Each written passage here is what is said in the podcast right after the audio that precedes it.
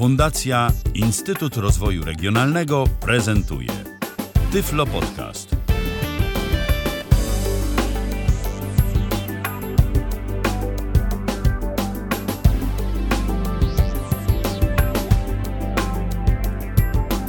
Kalendarzu dziś mamy wtorek, to jest 9 dzień lipca 2019 roku. Witam bardzo serdecznie. Przy mikrofonie Michał Dziwisz, a przy drugim mikrofonie, przy mikrofonie telefonicznym Justyna Margielewska. Witaj Justyno ponownie na antenie Tyfloradia. Tak. Tak, witam ponownie, bardzo mi miło. Jesteśmy znowu, słyszymy się i znowu będziemy dziś e, rozmawiać na e, myślę, że dość e, ciekawy i interesujący temat. Temat, który tak naprawdę może gdzieś tam dotykać część z nas. Część z nas to już może nawet dotknął i być może ktoś ma jakieś swoje doświadczenia w tym względzie i chciałby się nimi podzielić. My jakieś tam doświadczenia mamy i będziemy na tych swoich doświadczeniach bazować. Jeżeli ktoś będzie się ch chciał z nami podzielić swoimi doświadczeniami, to śmiało. Zapraszamy bardzo serdecznie. 123 834 835 123 834 835. Tak naprawdę doskonale zdajemy sobie sprawę, że moglibyśmy tu przytaczać różnego rodzaju medialne przykłady osób niewidomych, które gdzieś tam się w mediach pojawiały prędzej czy później, ale stwierdziliśmy, że nie będziemy nikogo wytykać palcami, co najwyżej sami siebie będziemy wytykać i będziemy mówić Dokładnie. i będziemy mówić o swoich przypadkach, o jakichś tam swoich sytuacjach i doświadczeniach z mediami. Jeżeli ktoś będzie się chciał z nami podzielić swoimi refleksjami z własnych przykładów, to zapraszamy do dyskusji, zapraszamy do tego, aby do nas dzwonić i aby z nami o tym porozmawiać, bo dziś właśnie będziemy mówić o osobach z niepełnosprawnościami, szczególnie o osobach z niepełnosprawnością wzroku w mediach. O tym, jak media, media głównego nurtu bardziej, czyli wszelkiego rodzaju radio, telewizja, prasa, jak te osoby przedstawia i o co tak naprawdę my również, jako niejednokrotnie osoby, które są przedstawiane w tych mediach, powinniśmy zadbać, żeby jednak mimo wszystko ten nasz wizerunek może niekoniecznie, tu nie chcę jakoś górnolotnie mówić o jakimś reprezentowaniu środowiska, bo to się często też tak mówi, że tam środowisko reprezentujemy, że gdzieś tam mamy jakąś odpowiedzialność za to, jak całe środowisko osób niewidomych później jest postrzegane. A ja bardziej mam na myśli to, żeby nam później samemu nie było wstyd przed sobą i przed znajomymi, że jakoś zostaliśmy niekoniecznie tak, jakbyśmy chcieli przedstawieni w tych mediach różnego rodzaju, kiedy mamy okazję tam zaistnieć, prawda? Dokładnie. Można, zawsze można się upewnić, czy jest wszystko ok. I chyba od tej sprawy zaczniemy. Dokładnie. Czyli od czego? No, od autoryzacji tekstów pisanych. Właśnie, Justyno, jak to jest z tą autoryzacją? My mamy prawo domagać się takiej autoryzacji, tak? Zresztą chyba nawet szczególnie właśnie gazety różnego rodzaju, prasa ma obowiązek nam dostarczyć ten tekst przed publikacją, prawda? Tak, ma, ma obowiązek dostarczyć ten tekst, żeby nie było nieporozumień, czy dziennikarz na przykład źle zrozumiał dane pojęcie, że można się w ten sposób upewnić. Co prawda warto nadmienić, że autoryzacja je, tekstu takiego medialnego, pisanego jest bodajże typowym zjawiskiem medialnym, być może z krajów, które się znalazły po, po dawnej stronie, tak? Za Niestety tej kurtyną. części kurtyny, tak, tak. Ale jest to pomimo wszystko, pomimo, że taki relikt, to jednak się może nam przydać. Oczywiście, że tak. No, często się mówi, że autoryzacja to jest zła rzecz, że autoryzacja może powodować to, że w pewnym momencie ktoś mógłby chcieć wycofać się z tego, co wcześniej powiedział dziennikarzowi. Że na przykład może być sytuacja taka, że ktoś się potem rozmyśli i jednak nie chce czegoś mówić publicznie, tak? A wcześniej powiedział. Jest to jakaś ważna informacja. I w takiej sytuacji taki dziennikarz może czuć się poniekąd pokrzywdzony, tak? No, że ktoś mu na przykład nie autoryzuje tego i żąda y, wykasowania jakichś pewnych wypowiedzi z tego artykułu. Zresztą ja ostatnio taki w ogóle mm, tekst czytałem w presie, że y, paradoksalnie to dziennikarze najbardziej domagają się autoryzacji y, różnego rodzaju swoich wypowiedzi, że oni mają świadomość tego i potem czytają te y, swoje wypowiedzi w różnych mediach, w różnych źródłach i później najwięcej zmieniają i że czasem to jest tak, że, że ten artykuł początkowo mógł wyglądać zupełnie inaczej, a potem mamy do czynienia z zupełnie innym tekstem. No coś w tym, coś w tym jest. Pamiętam tu już tak z, z, pracy zawodowej, co prawda nie była to autoryzacja tekstów dziennikarskich, ale po prostu zwykłe potwierdzenie projektu, który wysyłałam do druku. To były takie proste ulotki dla jednego z przedsiębiorstw. I pamiętam, jak drukarnia sobie zastrzegała, że y, ten y, nadesłany projekt, który wysyłałam, było, że wyrażam zgodę na to, że to jest ostateczna wersja. Tak jakby oni też się tego bali, że potem wydrukują zupełnie inną rzecz. Ja powiem, że, to, że zupełnie inną rzecz chciałam mieć wydrukowaną i nie chcieli sobie robić problemów. Prawdopodobnie dziennikarze, o których wspominamy, są po prostu zapobiegawczy, że podobne rzeczy chcą mieć na papierze, że tak, to jest ta wersja, którą jest właściwa i żeby potem nie było, że głupoty napisałem. Tak, a nam w, jakim, w jakiej sytuacji może się ta autoryzacja przydać? Myślę, że nam się może przydać autoryzacja w takim przypadku, kiedy publikujemy po prostu tekst ze, ze swoimi wypowiedziami w jakiejś lokalnej prasie, w mediach y, papiero, papierowych. Ponieważ tutaj, jak można sobie domyśleć się, że, zupełnie inaczej jest, kiedy my y, jesteśmy jakby pytani przed, y, przed, przed mikrofonem, przed kamerą, no to co? No tak, to już mamy wiem, wpływ, tak, to już mamy wpływ na to, co powiemy, chyba że ktoś nas zmanipuluje totalnie i zmontuje. No właśnie, to też jest, też jest taka szansa, tak. To, czyli też teoretycznie można byłoby poprosić, aczkolwiek tutaj by już trąciło myszką. Bo niestety y, możemy to na przykładzie nowych mediów powiedzieć, że potrafią sobie na przykład twórcy, którzy nie za bardzo siebie za sobą przepadają, wrzucić fragment powiedzmy ze zdaniem wyciętym z kontekstu i nagle się okaże, że inny twórca jest zwolennikiem rzeczy, których ten twórca nie jest, tylko na przykład podał jakąś metaforę. Dokładnie, bo wystarczy na przykład ze zdania wyciąć nie i, i, już zupełnie mamy inny kontekst tego zdania, tak? tak? Ale to już jest jawna manipulacja, to już jest po prostu ewidentnie y, sytuacja, w której ktoś y, chce zrobić coś, co y, no, ma nam w jakiś sposób zaszkodzić, powiedzmy, tak? Albo ośmieszyć nas. A y, tu bardziej mówimy o sytuacjach, w których y, ten dziennikarz być może nie ma takiego doświadczenia y, odnośnie tego, y, jak pisać o chociażby osobie niewidomej, a też po prostu może nie wszystko zrozumieć. Powiedzmy sobie szczerze, dziennikarze w gazetach lokalnych to są zwykle ludzie, którzy nie mają jakiegoś nie wiadomo jak wielkiego warsztatu to są ludzie, którzy y, potrafią w miarę poprawnie pisać, a i z tym bywa różnie.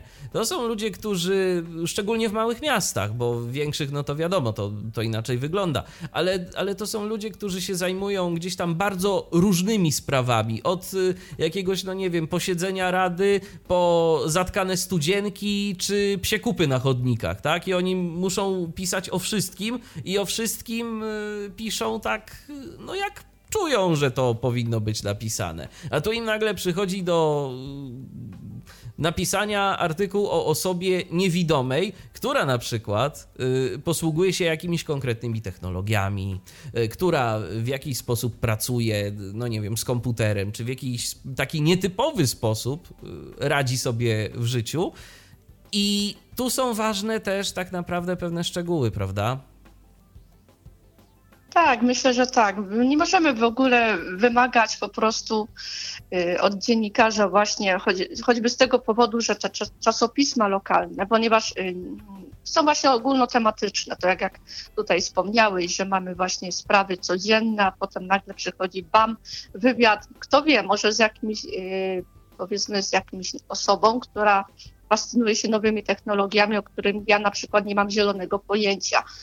Y, oczywiście istnieją czasopisma na rynku prasowym y, wyspecjalizowane w danym kierunku, jak na przykład magazyn Nasze Sprawy, który ma zasięg ogólnopolski, który jest portalem i, gazetą, gazetą i, i czasopismem y, drukowanym poświęconym osobom niepełnosprawnym. I myślę, że nawet gdy przychodzą do, tego, do tej redakcji po prostu nowi dziennikarze, którzy stawiają swoje pierwsze kroki, to oni możliwe, że są już zainteresowani tym tematem, bo, tak, bo tutaj jest ta kwestia tej specjalności, prawda? Jest, jeśli jesteśmy dziennikarzem sportowym, no to chcemy być dziennikarzem sportowym, to zawsze interesowała nas jakaś dziedzina. Może graliśmy w daną grę i potem się wypowiadamy, relacje robimy z tych meczy na przykład. A jeśli jesteśmy y, po prostu dziennikarzem choćby z redakcji, redakcji, która się specjalizuje w tych problemach osób niepełnosprawnych, to też raczej się tym interesujemy. Może się okaże, że mamy w bliskiej rodzinie kogoś, kto się zmaga z pewnymi problemami, no i ta osoba chciałaby być po prostu jakby takim dostawcą dobrych treści, o tak to nazwijmy, ale yy, to tak jak tutaj wspomniałeś, dziennikarze od czegoś muszą zacząć. I pamiętam na studiach dziennikarskich, yy, jak mieliśmy my jako tacy młodzi dziennikarze początkujący akurat ze specjalizacji prasowej, ja miałam tą przyjemność być na specjalizacji prasowej, to pamiętam, że pojechaliśmy w góry. Pojechaliśmy do, do okolic Żywca, Ląd, y, Żywca, to coś takiego, do góry i y, Milówka, Żywiec, te okolice, Wisła, mhm. Beskid, Beskidy. I my, I my jako tacy miastowi, prawda? Sosno, redakcja w Sosnowcu i nagle się okazuje, że musimy e, nawiązać kontakt y, z, z osobami, które po prostu mieszkały w tych, w tych regionach. No. Czyli Tutaj zupełnie nie, nie, inne nie... środowisko, zupełnie tak, inne dokładnie. realia, zupełnie inni ludzie tak. niż ci, z którymi spotykasz się na co dzień. Tak. I choćbym chciała jak najlepiej, bo, rozum, bo ja rozumiem doskonale, że dziennikarz pisma, powiedzmy, lokalnego, ogólnotematycznego chce dobrze, to mogą po prostu wyjść, y, wyjść po prostu nieporozumienia. I to jak to, na przykład zdarzał się na przykład powiedzmy tydzień y, kultury beskidzkiej, niby jesteś to kulturalny i tak dalej, a tu nagle się może okazać, że zupełnie nie wiesz o co, o co, chodzi, o co chodzi w tej kulturze beskidzkiej. Że padają, jakieś, że padają jakieś tajemnicze hasła, a ty nie do końca o, masz pojęcie o, o co chodzi, a potem się okazuje, że te hasła, które padały i Y, które gdzieś tam się pojawiały, to są podstawy tak naprawdę i że trzeba było wcześniej odrobić zadanie domowe i przynajmniej jakichś tam y, podstaw y, się dowiedzieć w zakresie tego, gdzie się jedzie i z kim się rozmawia, bo to też się tak. często tak zdarza, że po prostu no, dziennikarz od tej przysłowiowej Rady Miasta skacze zaraz właśnie do wywiadu na przykład z osobą niepełnosprawną i nie ma nawet czasu za bardzo, żeby się przygotować bo teraz y, robiąc taki wywiad, y, rozmawiając na jakiś dany temat, to powinniśmy tak naprawdę sobie wcześniej chociażby wklepać w wyszukiwarkę internetową jakieś tam podstawowe hasła. Ja to nawet y, mogę powiedzieć z własnego doświadczenia, jeżeli ja się przygotowuję do rozmowy na jakiś temat, co do którego nie bardzo mam pojęcie, a mimo tego, że można powiedzieć, no, że my tu zajmujemy się dziennikarstwem wybitnie specjalistycznym i wybitnie niszowym, to ja też wszystkiego nie wiem i y, oczywiście ja nie muszę wiedzieć wszystkiego, ale trzeba sobie jednak coś tam poczytać. Jeżeli mowa jest o jakimś projekcie, o jakichś działaniach, co do których y, nie mam pojęcia w ogóle o co chodzi, to ja muszę chociaż wiedzieć o co pytać, więc wypadałoby zajrzeć na jakąś stronę internetową, poczytać, y, sprawdzić, zebrać sobie jakieś punkty, zebrać sobie jak, jakieś notatki. Y, czasem niestety w tych takich najmniejszych redakcjach akcjach i tego brakuje i ludzie idą na tak zwany żywioł. I wtedy nie jest dobrze. No nie jest dobrze, ale zawsze możemy powiedzieć, nie zawsze może być internet właśnie a propos najmniejszych redakcji. Nagle się okaże, że osoba niewidoma, no to czy osoba niewidoma, no to schemat, biała laska, ciemne okulary, i, jak, i, tak, I potem taka wiedza jakby z ogólnych mediów, no jaki jest obraz takiej osoby przedstawiany. Aha, no to będzie, to właśnie będzie taka osoba, mniej więcej tego i tego się mogę spodziewać. A potem nagle się okazuje, że ta osoba może być zupełnie in, inna niż nam się wydawało. Dokładnie. Na podstawie tej ogólnie społecznej zdobytej wiedzy. To prawda. To, I... Tak właśnie tak mówię.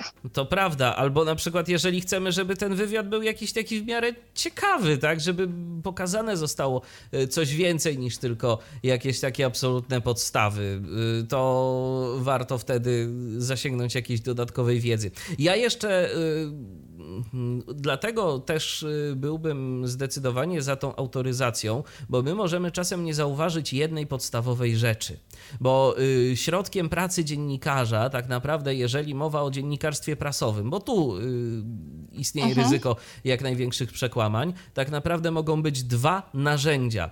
To może być dyktafon i to może być notes.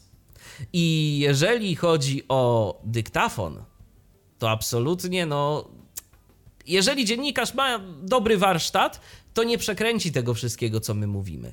I nie ma sytuacji takiej, żeby tam później pojawiły się rzeczy, o których byśmy e, na przykład, żebyśmy się nie zrozumieli, tak? Raczej nie powinno mhm. być takiej opcji. Ale jeżeli ten dziennikarz w trakcie rozmowy pisze swoje własne notatki, jednocześnie nas piszą, słucha, tak, tak, tak jednocześnie tak. nas słucha i jednocześnie zadaje nam różnego rodzaju pytania, może być problem i ja y, przed tym też bardzo przestrzegam. Można nawet przed rozmową się po prostu zapytać, czy to będzie y, notowane, czy to będzie nagrywane, ale mimo wszystko, tak czy inaczej, ja bym się jednak zawsze upierał przy autoryzacji.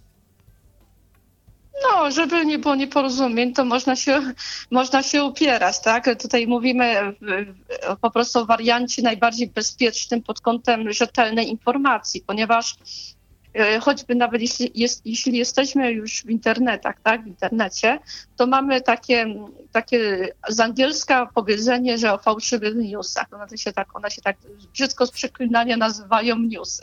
Fake news, to, to, to, to, nawet, tak, to nawet dokładnie, no, fake dokładnie, news. Dokładnie, o tym dokładnie mówię.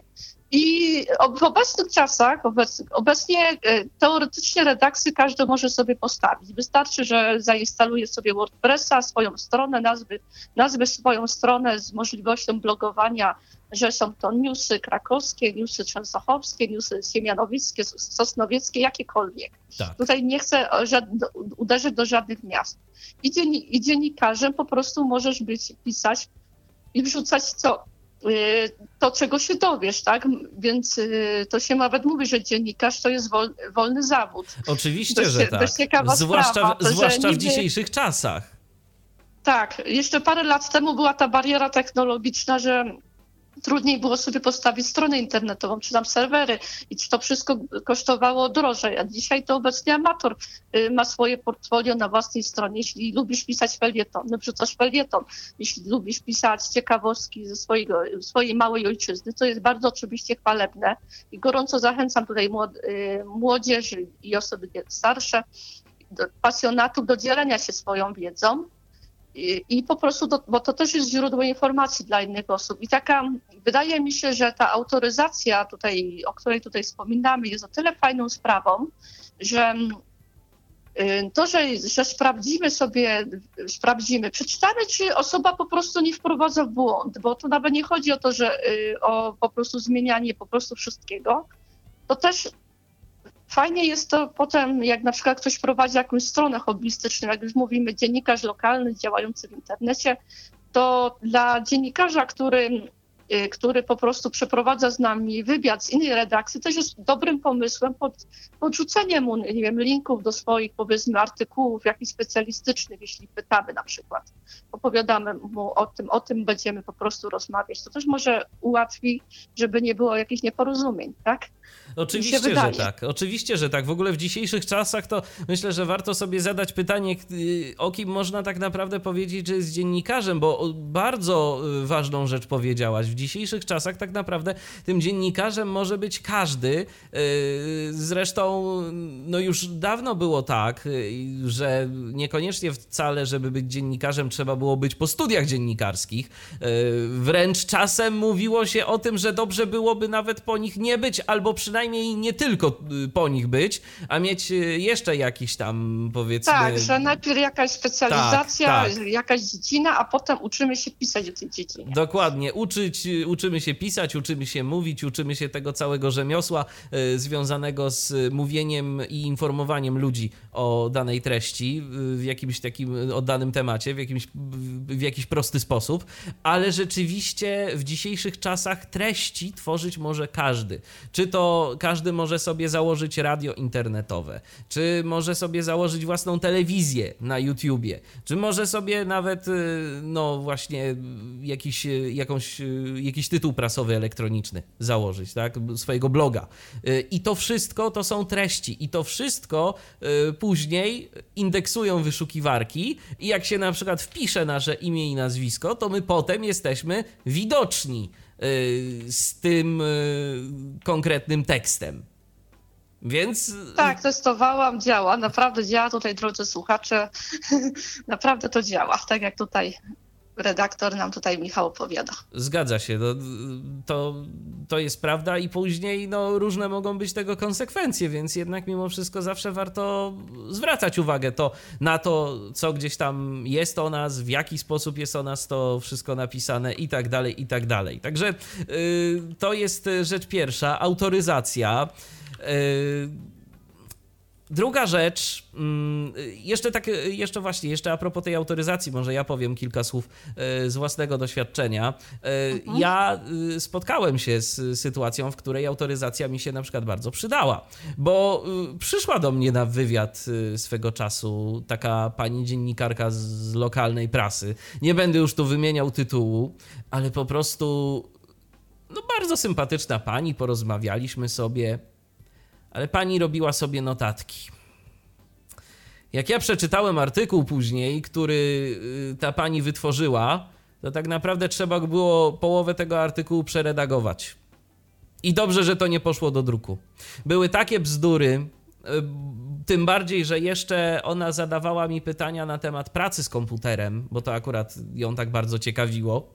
A widać, że no, nie do końca miała o tym pojęcie za co wcale nie winię, tak, ale winię za to, że no, nie słuchała uważnie i nie robiła sobie albo tych odpowiednich notatek, albo nie użyła dyktafonu, y, bo naprawdę w, tym, w tej pierwotnej wersji artykułu to było dużo bzdur, po prostu bzdur, które okej, okay, ja sobie też zdaję doskonale sprawę z tego, że większość osób, które by przeczytały ten artykuł później, to nie zwróciłyby na to uwagi, tak? Bo to szło do lokalnej gazety, tak? Gdzie tam ludzie, y, którzy by to czytali, to i tak by nie mieli pojęcia o tym. Ale ja bym miał pojęcie i mnie by to osobiście denerwowało, a to w końcu Aha. był artykuł o mnie a nie o nikim innym, więc y, jednak mimo wszystko fajnie byłoby, żeby, żeby to miało ręce i nogi i żeby było przede wszystkim prawdziwe.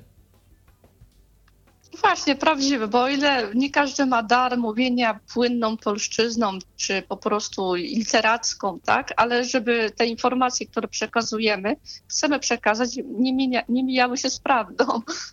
Oczywiście, Chyba że tak. przede wszystkim o to nam chodzi. Oczywiście. A ty miałaś, y, Justyno, jakąś taką sytuację, y, że musiałaś po tę autoryzację sięgać, czy, czy ciebie to minęło?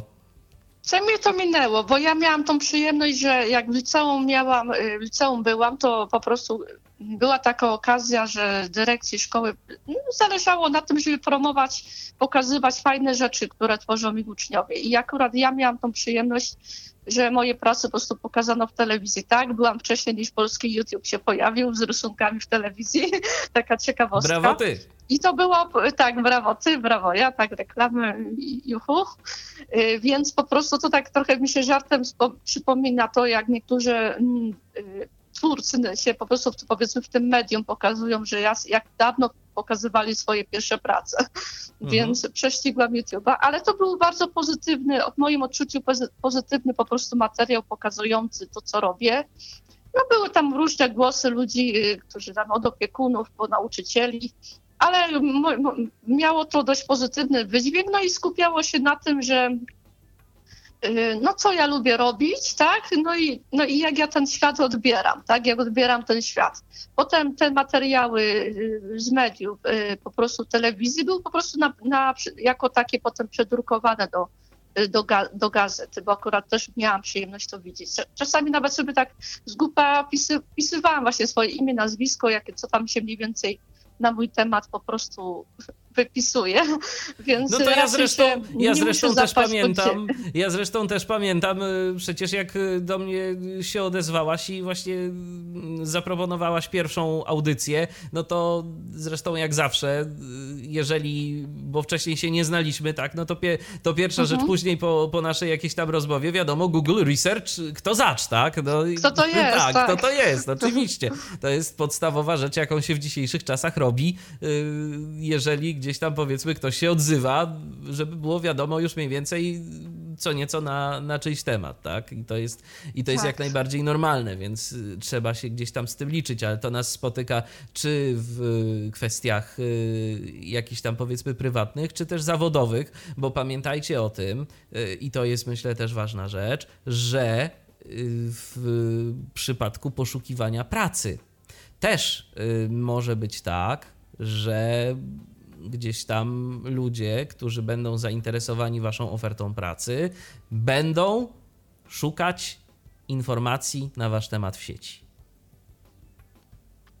Mało tego, jak istnieją takie serwisy jak Pracuj.pl czy inne, to nie chcę przeinaczać nazw, ale podam tak, Pracuj.pl, Pracuj LinkedIn to na, na profilu mogą się okazać właśnie nie tylko Państwa CV, ale także właśnie dokonania, czy jeśli szukacie pracy w danej specjalizacji, to moje osiągnięcia i fajnie jest na przykład czasami się poprzeć takim autorytetem, prawda, że tutaj redakcja tej gazety Y, to, to czasopismo wspominało mnie jako specjalistę, no możemy tak o sobie wtedy powiedzieć, specjalistę w tej dziedzinie, że coś już na tym polu zrobiłem. A to Zrobiłam, nawet czasem, a to nawet czasem fajnie wygląda.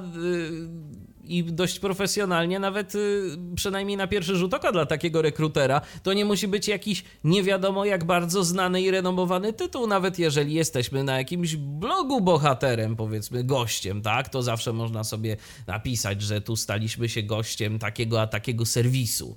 Y, I to, i to tyle. Jeżeli już y, sobie uzbieramy ileś tam takich linków, to to też nam procentuje później. Tak, to internety jednego w znanych w internetach, tak? Dokładnie. Ktoś chciał go opublikować, czyli to znaczy, że coś wie na ten temat. Oczywiście, że tak. W dzisiejszych czasach to już nie jest aż tak bardzo istotne, czy się pojawiamy, nie wiem, w prasie papierowej, czy gdzieś tam w wersji elektronicznej yy, gościmy u kogoś na blogu albo na kanale na YouTubie, czy, czy w radiu. On, ten kanał, na, jeśli gościmy u innego twórcy na kanale na YouTube, to to może nam przysporzyć y, reklamy same siebie, więc zwłaszcza jak się dwóch pasjonatów danej dziedziny trafi, Oczywiście, to po prostu jest tak. miło po prostu aż miło jest po prostu na, przyciągnąć nowych widzów, tak? O, tak. O to mi chodzi. I później się wymieniają właśnie, y, że jeden jest tak. u jednego, drugi jest u drugiego, później publikują sobie wzajemnie te treści i jest fajnie ogólnie, także... Tak. No, także to jest, to jest też y, fajna sprawa. Kolejna taka rzecz, y, która mhm. myślę, że jest dość istotna i mm, ja byłem również świadkiem takiej sytuacji, to jest to, że dziennikarze przygotowując sobie materiał, zresztą ciężko ich winić y, o to, no bo trzeba mieć jakiś pomysł na siebie i na to, co, co chce się powiedzieć widzom, mają jakąś tezę. Zwykle, kiedy chcą z nami zrobić ten wywiad albo materiał o nas, to zawsze jest jednak mimo wszystko jakaś tam y, wychodzą od czegoś i to wszystko teraz zależy od tego, od czego wyjdą. Bo jeżeli wyjdą od tego, że jesteśmy biednym niewidomym, a my wcale niekoniecznie chcemy być tak pokazywani, to jest dość ciężko im to wyperswadować, niestety. Mhm tak zwana linia redakcyjna. Może się okazać, że dane czasopismo ma takie poglądy, a, a inne czasopismo ma inne i to jest właśnie ten problem. Tak, ale to trzeba też y, i no właśnie, to mówisz o bardzo ważnej rzeczy. Y, z jednej strony popularność gdzieś tam i bycie w mediach, ale szczerze mówiąc, y, trzeba się w dzisiejszych czasach, tak myślę, tak przynajmniej, takie jest przynajmniej moje zdanie. Oczywiście nie wszyscy muszą, muszą się z tym zgadzać. Ale w dzisiejszych czasach, kiedy te media się tak dość spolaryzowały mocno, yy, to czasem chyba trzeba się zastanowić nad tym, w jakich mediach się yy, pojawiamy i czy rzeczywiście chcemy pojawiać się w każdych. Mhm, tak, myślę, że tak. To też jest y, dość istotna sprawa. Natomiast y, co do tej, co do tej tezy, to ja pamiętam taką sytuację w roku 2000, mhm. bodajże drugim, tak, to był 2002 rok. Y, w ekspresie reporterów ze mną kręcono materiał. Mhm. Ja tak na dobrą sprawę nie wiedziałem do końca na samym początku, o czym ten materiał ma być. Szukają niewidomego, tak? No to się zgłosiłem. Potem się okazało, że materiał był o tym, że brakuje podręczników brajlowskich mm, w szkołach. No tylko chwila, chwila. Jakich podręczników? Y, podręczników brajlowskich to mogło brakować w szkołach mm, w ośrodkach, które miały konkretny jeden program, i które według tego programu szły. Ja przez y, całe lata swojej edukacji miałem może ze dwie książki brajlowskie. Książkę do matematyki, bo się okazało, że jakimś cudem była, i y, książkę do angielskiego. I to też zupełnie inną niż te, y, z której korzystałem na co dzień. Całą resztę musiałem sobie adaptować na własną rękę. Więc jaki w ogóle brak jakich podręczników. No ja w ogóle o podręcznikach y, nie mogłem sobie pomarzyć y, i nie odczuwałem nawet y, z tego powodu ich braku, bo to nie było tak, żebym ja je kiedykolwiek miał. Ja sobie i tak musiałem bez nich radzić. I powiem szczerze, zaskoczenie było pani redaktor, która przyjechała na kręcenie tego materiału i zupełnie nie mogła dojść do ładu z tym, co ja jej mówię, jaką ja sytuację przedstawiam, bo zupełnie inaczej sobie to wyobrażała. No właśnie.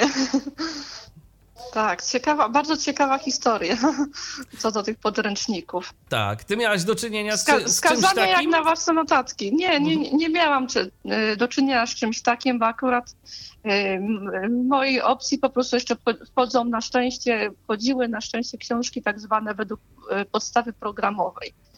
Ale prawda jest taka, że dużo rzeczy się tak naprawdę, co się interesowało, notowało, więc jak na przykładzie kolegi niewidomego ze szkolnej łapki, to mogę powiedzieć, że Y, pani po prostu podawała informacje na języka polskiego. On po prostu za moimi uszami pisał na tej maszynie brailleowskiej, więc y, podejrzewam, no. że twoje notatki z języka angielskiego były jak notatki na studiach, że się po prostu jest lektorat, no, trzeba z języka było... opowiadamy sobie i w ten sposób sobie radzimy. Tak, no trzeba było notować różne rzeczy, no a potem oczywiście skaner, tak, i skanować sobie te książki, yy, które były, ale też problem był taki, że nie wszystko dało się zeskanować, więc yy, bo powiedzmy chemia, fizyka, tak, teoria to jeszcze, tak, ale wzory tak. jakieś, no to trzeba było usiąść z kimś i sobie przepisywać pewne rzeczy, więc y, dla mnie to sytuacja była taka jak najbardziej codzienna i, i, i żadne to nowum, że książek nie ma. Y, natomiast bardziej mi chodzi o to, czy spotkałaś się z takimi sytuacjami właśnie tworzenia tych materiałów pod tezę jakąś pewną. Aha, tak, pod tezę. To głównie, to głównie spotkałam się z czymś takim, jeśli były wyda jakieś wydarzenia po prostu, na przykład była jakaś relacja i ktoś się na, z jakiegoś tam marszu czy coś i się ktoś nastawiał, o, to na pewno będą tacy źli ludzie i tak dalej. I to robimy, że to są, pokazujemy tylko samych złych ludzi.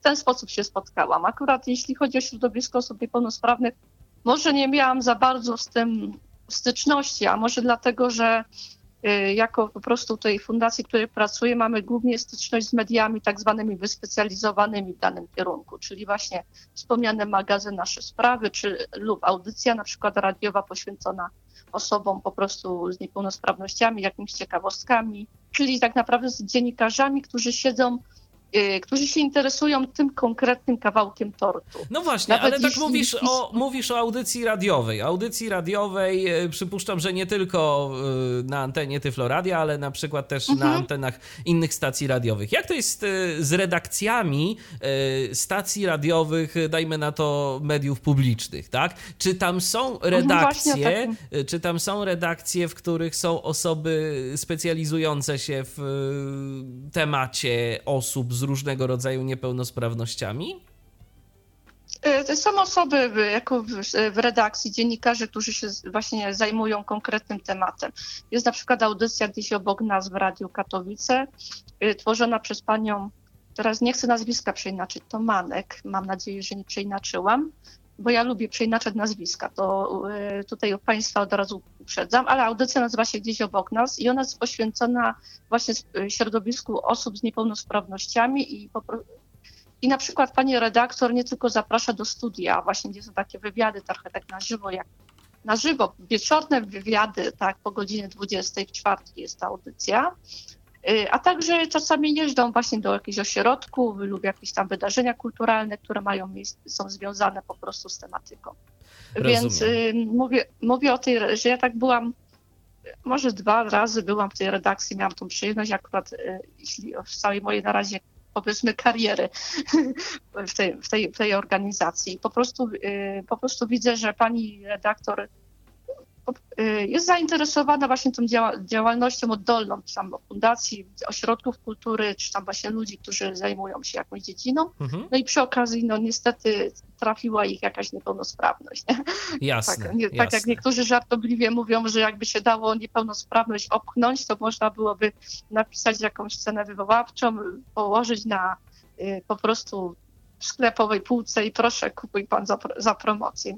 No tak, ale, no, ale, ale tak. jak rozumiem, tam, jak rozumiem na przykład właśnie w mediach publicznych, tak jak podałeś przykład Radia Katowice, to jest pani redaktor, która jest kompetentna, tak. która orientuje się w tych mhm. sprawach i nie jest to tak. dla niej temat jeden z wielu, tylko ona po prostu w to weszła i się w tym specjalizuje. Tak, to jest jej po prostu taki temat, tak jakbyśmy to porównali do kanału na YouTube zajmujący się filmami, to jest jej temat, to jest jej konik, taki temat, że ja się zajmuję sprawami związanymi z aktywnością, z funkcjonowaniem tych osób i, wiem o co pytać. Jasne. To jest I to, to jest, wiem o co pytać. I to akurat bardzo dobrze. My tymczasem mamy na linii słuchacza bądź słuchaczkę. Kogo witamy? Halo?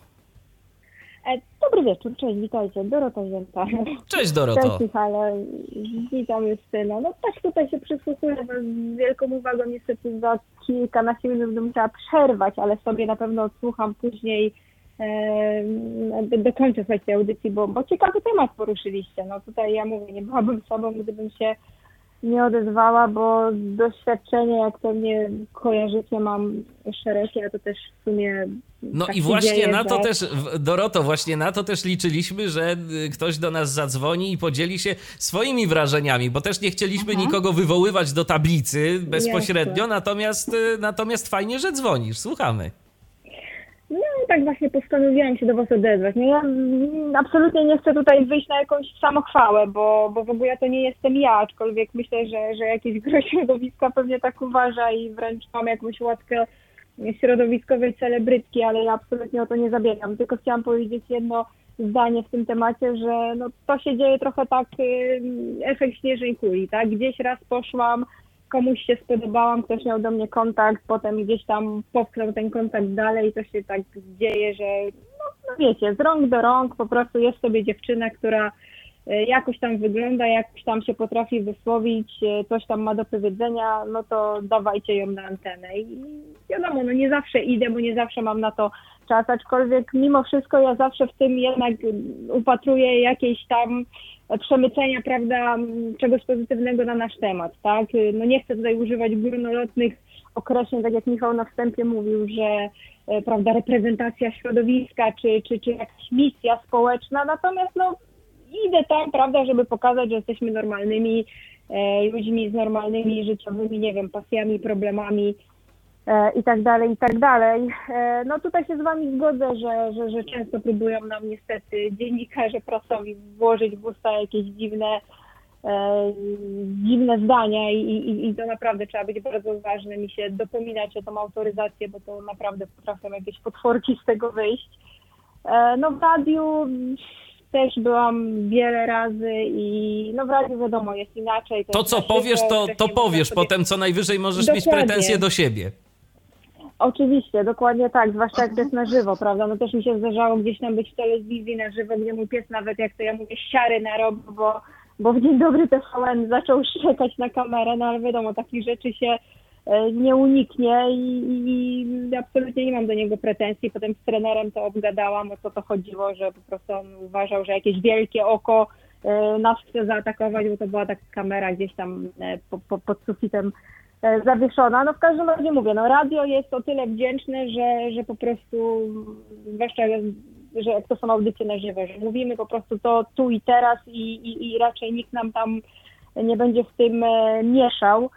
E, no telewizja to jest w ogóle już też w sumie inna, inna bajka. Ja w ogóle teraz też się zaangażowałam w jakiś taki dziwny sposób. Weszłam e, w projekt, będziecie mogli w styczniu mi obejrzeć w serialu i to w ogóle się stało jakoś tak w sumie, no nie chcę powiedzieć, że poza moim udziałem, bo jak najbardziej świadomie się na to zgodziłam. O no proszę. To będzie właśnie serial Zdradzisz tytuł? w reżyserii. A, tak, teraz witam, fantastyczne, gratuluję, Dokładnie. gratulacje.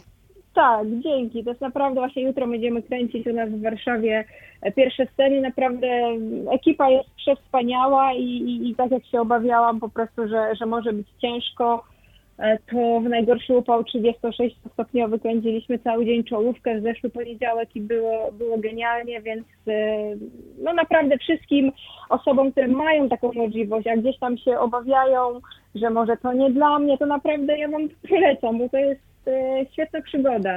Wszystko jedno, czy to będzie kilkusekundowa, czy tam kilkunastosekundowa wypowiedź gdzieś, prawda, w jakichś wiadomościach, to prawda idzie już potem w eter i, i, i no mówię, no w ten sposób my kreujemy tak trochę ten nasz wizerunek w świecie, a warto jest ludziom pokazywać, że niewidomy to nie tylko ta biała laska i smutne czarne okulary. Ja nawet e, ostatnio miałam taką sytuację, e, też wzięłam udział w takim spocie reklamowym e, odnośnie psów przewodników, gdzie on tam był strasznie szeroko publikowany we wszystkich możliwych stacjach telewizyjnych gdzieś na wiosnę. No i Państwo się, prawda, uparli, w ogóle nie było z nimi żadnej dyskusji. Ja już szczerze mówiąc, mimo że mam dość twardy charakter, to e, spasowałam, bo się uparli, że ja muszę, prawda, idąc tym psem, mieć czarne okulary i laskę, w ogóle bez tego to ani rusz. Więc w sumie trochę byłam też zła na siebie, że ja w ogóle to ze sobą wzięłam te rekwizyty, bo tak naprawdę mogłam powiedzieć, że zapomniałam, no i, no i co by zrobili? No nie poszliby, nie kupiliby laski. E, no i niestety musiałam w tym spocie wystąpić tej, tej, idąc z psem, gdzie tak naprawdę ja chodząc z psem nie używam laski. I nie chcę tutaj powiedzieć, że krytykuję ludzi, którzy chodzą z sami z laską, bo to jest e, no, jakby decyzja każdego człowieka. Ja po prostu ty tak nie robisz. Natomiast ja laski nie, Dokładnie, ja tak nie robię, ja, ja nie jestem tak przyzwyczajona, mój pies nie jest tak przyzwyczajony, on wręcz głupieje, jak widzi tą laskę gdzieś tam w, swojej, w okolicy swoich łap. No i do tego, prawda, te ciemne okulary, no chociaż e, tyle dobrze, że, że świeciło tego dnia faktycznie słońce, bo jakby podał deszcz, no to już bym się na pewno na to nie zgodziła, że faktycznie jak świeci słońce, to ja z okularów E, korzystam, bo, bo lubię i zawsze je używałam, więc no to jeszcze jak cię mogę e, przeszło, natomiast no zła byłam za tą laskę niezmiernie, no, ale Państwo się uparli, że prawda taki, taki, taki jest tutaj prawda wymóg, e, to, to tam gdzieś ministerstwo w ogóle inwestycji i rozwoju zlecało tą, tą reklamę, więc no nie było w ogóle zmiłu, tak, no ale potem jeszcze e, po tym wszystkim poszedł gdzieś artykuł e, na WP, E, chyba o tytule Człowiek człowiekowi. No na szczęście dawali mi to do autoryzacji, bo też, prawda, jakieś tam straszne, czy momentami głupoty popisali, ale mogłam to wszystko poprawiać, więc e, chociaż tyle dobrze. No ten artykuł był kontynuacją tego spotu. No spot miał o tyle pozytywny wydźwięk, że, że faktycznie e, ja nawet widzę po sobie, jak chodzę z tym psem, że że ludzie faktycznie gdzieś tam reagują między sobą, mówią nie wolno głaskać tego pieska, ten piesek pracuje. No w sumie myślę, że, że jakby swoją rolę ta reklama spełniła, ale faktycznie trzeba być bardzo, bardzo uważnym i, i, i strasznie tego pilnować, e, jak, jak gdzieś tam się wypowiadamy, bo potem e, możemy być naprawdę źli, tak? Już nie raz się z tym spotkałam, że, że no po prostu no, no mają tak bujną fantazję dziennikarze, że ja sama bym takich rzeczy nie powymyślała. No i chyba tyle, no nie będę wam czasu tutaj e, zabierać, bo... To ja Doroto jeszcze raz, jeszcze raz zapytam, bo chyba tego nie powiedzieliśmy tak dość wyraźnie a propos tego serialu Pasjonaci. Gdzie będzie go można obejrzeć na jesieni?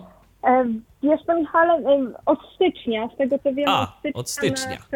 Na, na, tak, od stycznia na TVP1, ale jeszcze nie wiem e, którego dnia, godzina to bodaj będzie 21. Natomiast sądzę, że na tych wszystkich naszych forach to na pewno informacja się pojawi. My zresztą w RTV na pewno, też, na pewno też powiemy na ten temat. To, to, to masz jak w banku. No, myślę, że no, dość fajne to jest i, i no, naprawdę jestem pełna nadziei, że coś fajnego z tego naprawdę wyniknie, bo to są odcinki, każdy odcinek jest e, o tej, o tej jednej konkretnej osobie, my nikogo tam absolutnie nie gramy, to, to są historie jakby no, naszego życia. Jesteście więc, sobą po prostu.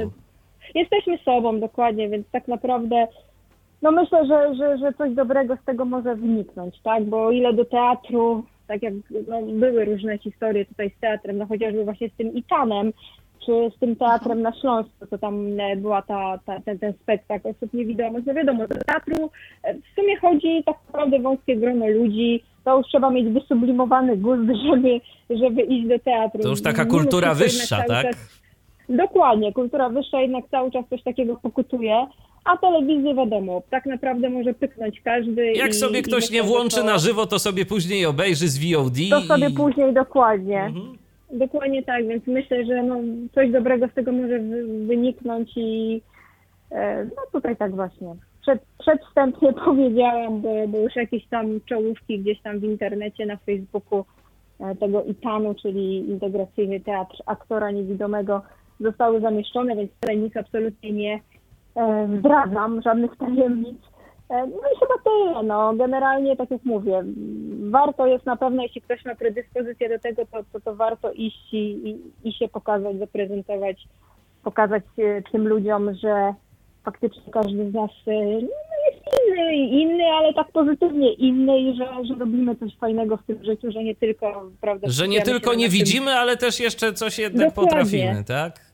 Dokładnie to chciałam powiedzieć, że nie tylko nie widzimy, nie tylko nad tym się, prawda, rozczulamy. Mnie też kiedyś jedna pani redaktor w rozmowie ze mną chciała robić reportaż gdzieś tam w TVP2. I wie pani co, pani jest za kolorowa, pani jest zbyt zadowolona z życia, wie to co ja mam się, nie wiem, tutaj prawda rozpłakać, nie wiem, głowę mam sobie rozbić tak, żeby pani tutaj się wpasować w ten, w ten Swoją scenariusz. drogą, no, swoją drogą to taka, y, to taka ciekawostka, y, kiedy pamiętam to ileś tam lat temu, y, to kiedy właśnie przyjechała do mnie ta ekipa z Ekspresu Reporterów, to powiedziała mi pani redaktor, że co prawda oni tego nie robią, ale są czasem takie praktyki, że niektórzy dziennikarze chcąc uzyskać yy, efekt bardziej łzawy, niż y, jest on w rzeczywistości, to, to wprost i bezczelnie proponują bohaterom y, swoich materiałów, żeby na przykład sobie cebulę pokroili, tak? Bo będzie się lepiej przed kamerą prezentować. Bo będzie tak, dokładnie. Mhm. Dokładnie tak, to mniej więcej o to też tutaj chodziło. Ręce i wszystko opada. E, no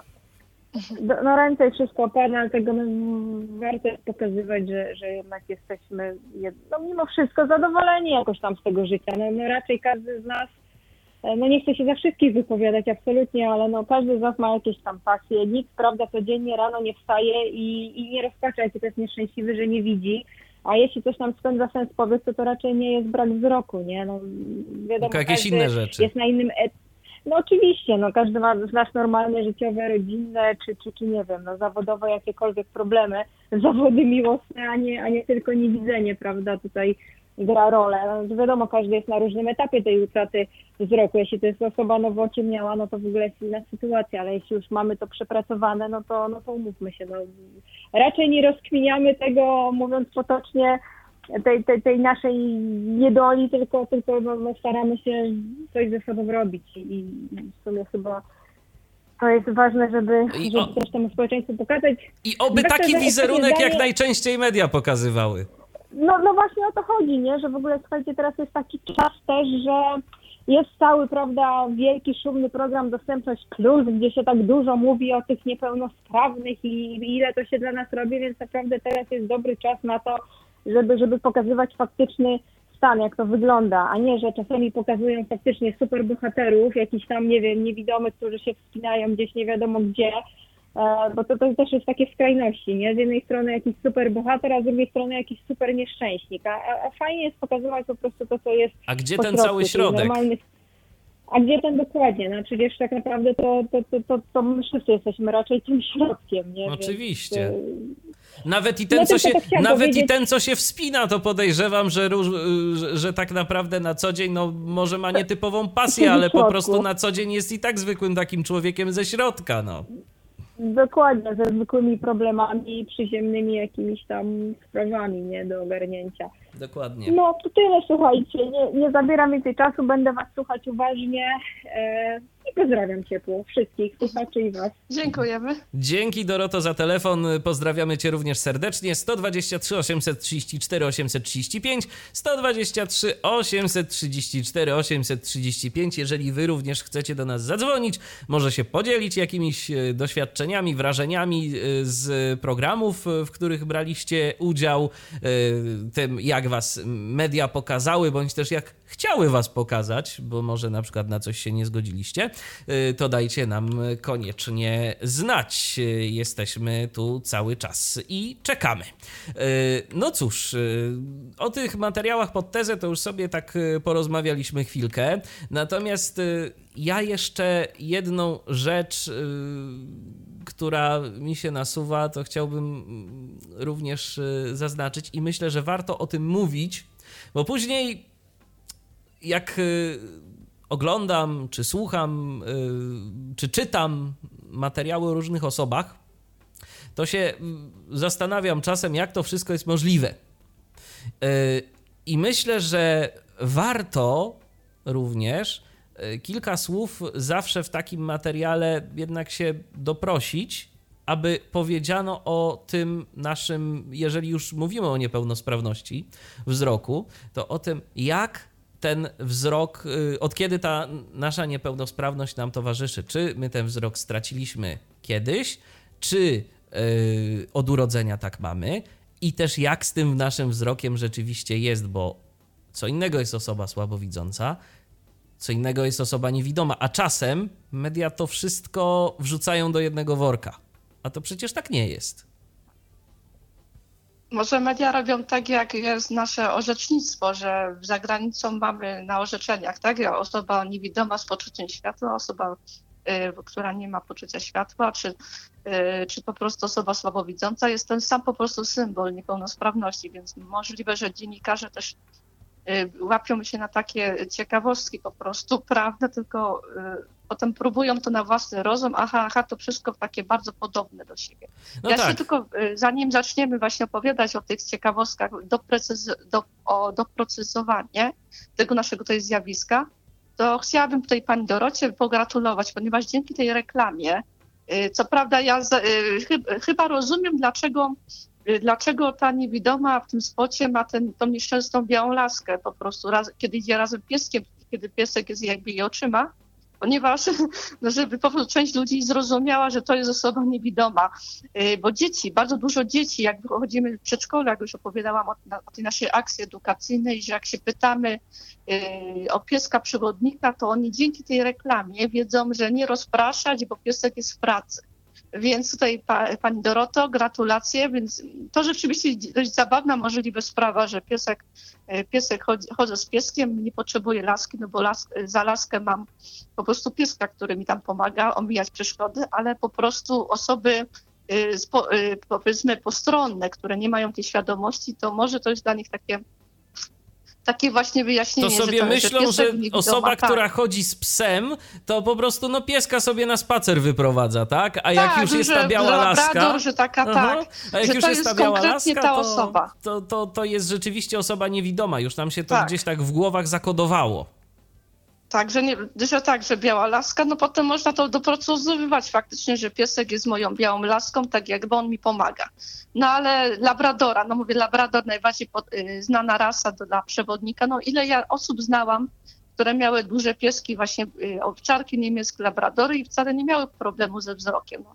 Te, które mam, y, znam kilka znajomych, którzy mają pieska do pomocy, to, no faktycznie nie potrzebują rozkładać białej laski, kiedy mają pieska przy sobie.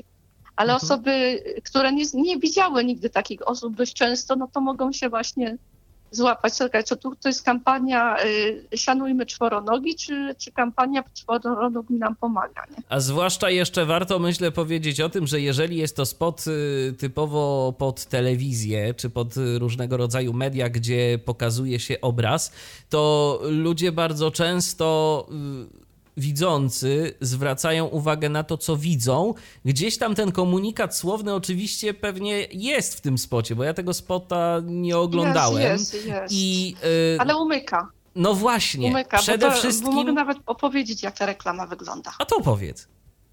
To jest tak, z tego co pamiętam, na początku mamy mm, panią, która idzie z pieskiem, nawet chyba bardziej nawet widać y, jej kroki, że się porusza, troszeczkę tej laski, piesek przed nią, a potem nagle jest kierowca autobusu, kierowca auta i dzieci za nim i one mu tym przeszkadzają, że że po prostu właśnie, że jakieś tam kulele, takie, takie rzeczy, takie, chodzi mi o ten urządzenia kibicowskie, to tak lubią hałasować. Aha. I potem jest e, szybkie ujęcie na pieska, że one, te dzieci, żeby najchętniej by go y, zadusiły i potem znów szybka reakcja, że to jest kierowca, że dlatego piesek prowadzi jak kierowca jest taki skrót myślowy zrobiony w tej reklamie. Tak, ale Stąd przede po prostu, wszystkim... że ta osoba ma białą, białą laskę. Ale przede wszystkim właśnie to ma przykuwać oko, a ten komunikat, ja już bardzo często spotkałem się z taką sytuacją, że jednak to, co widać, to widać, a ludzie sobie mogą mówić, co tam sobie chcą y, w tym spocie, a ludzie i tak zwracają uwagę na to, co jest widoczne, co pokazuje kamera. To jest prawda. Tak, tak. I to jest to ujęcie, dlatego to nawet y, w pewnym momencie nawet nie widać niewidomej, tylko widać właśnie te kroki, że do tego się ta biała laska kątem pokazuje. Aha, że ona nie prowadzi pieska, że przez park, tylko że on jej pomaga. Jej pomaga. Aha, aha, jasne. Osoby wtajemniczone wiedzą, że piesek pomaga, jak już nie trzeba laski, nie? ale osoby, które nie są wtajemniczone, no to nie wiedzą. Dokładnie i a propos tego wtajemniczenia, to też y, dlatego ja mówię o tym rozgraniczaniu, o tym, żeby jednak mimo wszystko powiedzieć, dlaczego, co i jak y, z tym naszym wzrokiem, jeżeli gdzieś tam się wypowiadamy, czy, czy my jesteśmy słabowidzący, czy niewidomi, może jeszcze fajnie powiedzieć, czy nie widzimy od y, urodzenia, czy od jakiegoś czasu, dlatego, że rzeczywiście, i to ja absolutnie też nie mam pretensji w tym momencie do y, dziennikarza, że on nie ma świadomości tego, jak to w zasadzie wygląda, bo dla niego to jest y, wszystko jedno, tak samo jak i dla mnie, powiedzmy, bez większej różnicy prawdopodobnie prawdopodobnie byłoby e, rozróżnienie głuchoty, tak? No, byłbym w stanie... O, roz... tutaj jest ciekawa sprawa. Byłbym tak. w stanie rozróżnić, dajmy na to, że ktoś nie słyszy czegoś tam i nie słyszy w ogóle, ale przecież są różnego rodzaju stadia pośrednie jeszcze. Czasem nie słyszymy bardzo wiele, ale jednak mimo wszystko coś. Albo na przykład nie słyszymy tylko trochę. No i jaka to jest różnica w postrzeganiu tego świata? Dla mnie, jako dla osoby, która raczej dobrze słyszy, nie ma to y, specjalnie takiego przełożenia. Ja y, nie jestem w stanie aż tak y, bardzo się wczuć w sytuację takiej osoby. Oczywiście przyjmuję do wiadomości i wierzę, że jest jej ciężko, zwłaszcza jeżeli jeszcze ma problemy ze zmysłem wzroku, ale ja nie jestem w stanie się w tę osobę wczuć, w, w jej sytuację, w jej problemy takie na co dzień. Co najwyżej na zasadzie jakiejś tam empatii mogę sobie próbować wyobrażać, ale nigdy nie będę wiedział, jak to jest. A taki dziennikarz, który y, gdzieś tam robi z nami jakiś materiał, no to w ogóle nie ma pojęcia też o tym, jak y, my funkcjonujemy.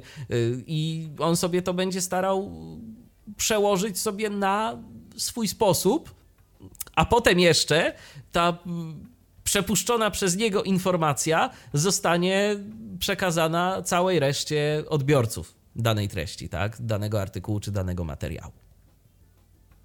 Mhm, w ogóle jeśli chodzi o osoby, które mają wady słuchu, bo ja akurat w rodzinie ma, miałam parę, parę osób i mam, które mają po prostu kłopoty ze słuchem. I dowiedziałam się ostatnimi czasy tak, z wiadomości od innych osób, że ponoć osoby, które mają problemy ze słuchem, mówią cicho. To było dla mnie rzecz dziwną. A potem sobie tak uświadomiłam, że faktycznie osoby, które ja znam, z którymi miałam przyjemność, bo niestety nie, niektóre z tych osób nie, nie ma już wśród mnie, tak powiem, to rzeczywiście one nie mówiły za głośno. I to, było, I to jest przezabawna sprawa, jak idzie osoba, która ma wadę słuchu, idzie z osoba z, wad, z wadą wzroku, idą do jednego sklepu I załóżmy, że w pewnym momencie osoba, która ma wadę wzroku, rozgląda się i, i mówi po prostu, y, i, mówi, szuka jakby tej osoby, która ma wadę słuchu, nie? i ta osoba jej nie słyszy, a tamta druga nie za bardzo ją widzi. Tu przy okazji, Justyno, skoro poruszyłaś ten problem, ja szczerze mówiąc to bardziej kojarzyłem sobie osoby z wadą e, słuchu z tym, że zawsze towarzyszy im jakiś taki problem z mową, że nawet nie tyle, że mówią bardzo cicho, co, co mają zawsze mhm. jakąś tam wadę wymowy, no bo siłą rzeczy nie do końca słyszą, jak ten głos im się wydobywa, więc y, o to nie trudno, żeby jakieś tam problemy się pojawiły, ale przy tej okazji to muszę powiedzieć, bo mi się przypomniało, y, telewizja polska na rzecz propagowania y, faktu, że wśród nas są osoby z problemami ze słuchem, kiedyś zrobiła bardzo, bardzo dobrą rzecz i bardzo żałuję, że nie zostały tak pokazane osoby z innymi niepełnosprawnościami. Nie wiem, czy mhm. y, ty pamiętasz, albo być może nasi słuchacze y, kiedyś, w latach 90., to w połowie lat 90. chyba było, jak dobrze pamiętam, oddział szczeciński telewizji polskiej wyprodukował taki serial. On był dość długo emitowany można na YouTubie znaleźć tam jakieś odcinki tego serialu. To się nazywało Dlaczego to my? Tytuł mi nie, nie, przykrością niestety nic mi nie mówi. Próbuję sobie wyobrazić, co to mogłoby być, ale To był taki serial, to był taki mhm. serial, y, w którym y, była przedstawiona rodzina. Y, mama, tata, osoby w pełni sprawne. Jedna mhm. córka Y, też w pełni sprawna. Natomiast starsze rodzeństwo, hmm, chyba Ania i Rafał, oni mieli y, na imię, oni byli niesłyszący czy tam niedosłyszący. No, cięż, ciężko mhm. mi stwierdzić, jak, jak, to tam do, jak to tam do końca było. I to były rzeczywiście autentycznie osoby, y, które miały problemy z tym słuchem. Było, były one po prostu normalnie bohaterami tego y, mhm. serialu na równych prawach, jak cała reszta. Były pokazywane różne tam zabawne sytuacje z ich udziałem i takie, ta, takie po prostu rodzinne perypetie pewnej familii, mhm. która sobie tam mieszka, no, żyje. Bardzo fajna sprawa. Mhm. Bardzo, bardzo fajnie, sprawa. ale bardzo tak z perspektywy czasu sobie uświadomiłem, że to naprawdę bardzo fajny sposób na oswojenie ludzi y, z sytuacją, no że są takie osoby, tak, z mhm. różnymi niepełnosprawnościami, które gdzieś tam y, są wokół nas i i jest taka sytuacja i tak, to, i tak to wszystko wygląda. Ja nawet nie wiem, bo oczywiście nie miałem okazji tego zobaczyć, ale nie wiem, czy przy okazji to nie było jakoś jeszcze tłumaczone na język migowy. To jest tak, możliwe, że mogło być, bo wiele audycji miało, ma, ma po prostu lektora, po prostu osoba, pojawia się osoba mówiąca w języku migowym. I jeszcze jedna ciekawostka, bo Aha. ile serialu nie pamiętam, ale kanał dziecięcy, yy, kiedyś, to był, kiedyś to była sekcja programu dziecięcych, a obecnie bodajże TVP ABC tak. miało program, który uczyło, uczyło dzieci polskiego języka migowego. Dosłownie było, y, pokazują w języku migowym konkretne po prostu słowa, gdzie można się komunikować. Jeśli chodzi o język migowy, to też taką ciekawostkę y, Państwu tutaj zajawię, że jak byłam młodsza, miałam przyjemność być w jednym ze szpitali okulistycznych, no bo jakby nie inaczej, było, była osoba, która niestety straciła słuch i uczyła się, no taki rówieśnik mój, taki nastolatek, dzieciak, yy, uczyła się języka migowego i pamiętam, że ja z koleżanką potem chodziłyśmy po korytarzu i pokazywałyśmy sobie języ polskim językiem migowym, jutro idziemy do domu zdania. Aha. To musiało być przezabawnie wyglądać po prostu, jak się nauczyłyśmy tych podstawowych zwrotów i po prostu migałyśmy. Nie za bardzo, jakbym tak, od, jakbym tak odeszła od koleżanki, koleżanka ode mnie, to ona by mi no cuda bym mogła pokazywać by problem, ale jak stałyśmy sobie tak twarz face to face, to po prostu mogłyśmy sobie migać. Pokazywać, tak, migać. Dokładnie, ale to też tak przy okazji właśnie y, tego typu działania mediów to bardzo fajnie y, pokazują różnego rodzaju sytuacje i to, że, że są ludzie z różnymi niepełnosprawnościami y, i że to nie jest tak, że to oni gdzieś żyją na jakiejś innej planecie, ale wśród nas i że zawsze możemy spotkać takie osoby i jak to, jak to w ogóle, że to nie są jacyś kosmici, tak, tylko to po prostu ludzie, którzy, którzy gdzieś tam są wśród nas i z takimi, a nie innymi problemami życia codziennego się borykają. E, tak, i dlatego, dlatego też właśnie jeszcze. W ogóle tak... co do kosmitów, mhm. był kiedyś taki artykuł, nawet był dosłownie w artykule było napisane: Nie jesteśmy kosmitami. No tak. O, tam kolega niewidomo opowiadał jedną rzecz, e, nie jesteśmy kosmitami, nawet miał taki wydźwięk po prostu tytuł. Jasne. Dość humorystycznie mhm. to pode, pode, podeszło, no ale to też jest w jakiś sposób. Oczywiście, że tak. Oczywiście, że tak. E, no dobrze, czy coś jeszcze a propos mm, tych, tych rodzajów tam y, problemów ze wzrokiem, czy coś jeszcze do tego chciałabyś dodać? No ja myślę, że właśnie można, tak jak już wspomnieliśmy, informować, czy dana osoba straciła wzrok, czy niestety ma problemy ze wzrokiem od dziecka, czy lub niestety się one ujawniły w pewnym okresie życia. To warto o tym wspominać, bo to jest ta kwestia tych wspomnień, tej możliwości wyobraźni, tego świadomości pewnych rzeczy. Tak jak wspominałam o koledze z fundacji, że zajmował się kolorem, więc pamiętał mniej więcej po cyferkach, jaki to może być kolor. No, czego osoba niewidoma od urodzenia nie, w ogóle nie lubim tego słowa ciemniała, bo czasami się mówi, że ktoś jest ciemny jak tabaka, nie? O, mhm. Więc słowo takie ociemniałe, nie, no niewidoma od urodzenia, niewidząca po prostu nie ma tej świadomości. Też w ramach tych warsztatów, o których mieliśmy przyjemność opowiadać w wcześniejszej audycji, to był, też przeprowadzamy spotkania właśnie z koleżanką Katarzyną Nowak, która jest niewidoma od urodzenia. Więc y, jej świat jest zupełnie inny niż osoby niewidomej, która dużo pamięta wzrokowych rzeczy, nie? Oczywiście, to że taka. tak. Więc fajnie to właśnie i fajnie to też po prostu um, sygnalizować. Ja tutaj, jeśli ja tak już opowiadam, to może powiem tak ze, swoje, ze swojego podwórka, że o ile o artykule, powiedzmy medial, medialnych artykułach ze szkoły to już wspominałam, ale na przykład miałam przyjemność jak być na festiwalach filmowych i jest taki festiwal, międzynarodowy festiwal filmów animowanych w Poznaniu, Animator, i w sekcji Film Polski po prezentacji naszych tam dzieł młodzież, dzieci, które uczestniczyły w tych pokazach konkursowych mogły zadawać pytania lub dostać informacje o tym, jak to się tak mówi, takie fajne rzeczy sobie od kuchni, jak to coś powstawało od kuchni. I tutaj y, spodobała mi się ta formuła, że właśnie było takie, no zapytamy twórców od kuchni. Kiedy przyszło do mnie, to ja mówię tak, że wiecie, zastanawiałam się, czy wam to powiedzieć, ale myślę, że ze względu na edukację to wam powiem. Otóż y, w moim filmie, to akurat był film Kocie Życzenia, y, osobą, która zajmowała się jakby sklejaniem tych obrazków, rysowaniem tych postaci jestem ja. Ja wychodzi na to, że z ekipy filmowej rysu, widzę najlepiej.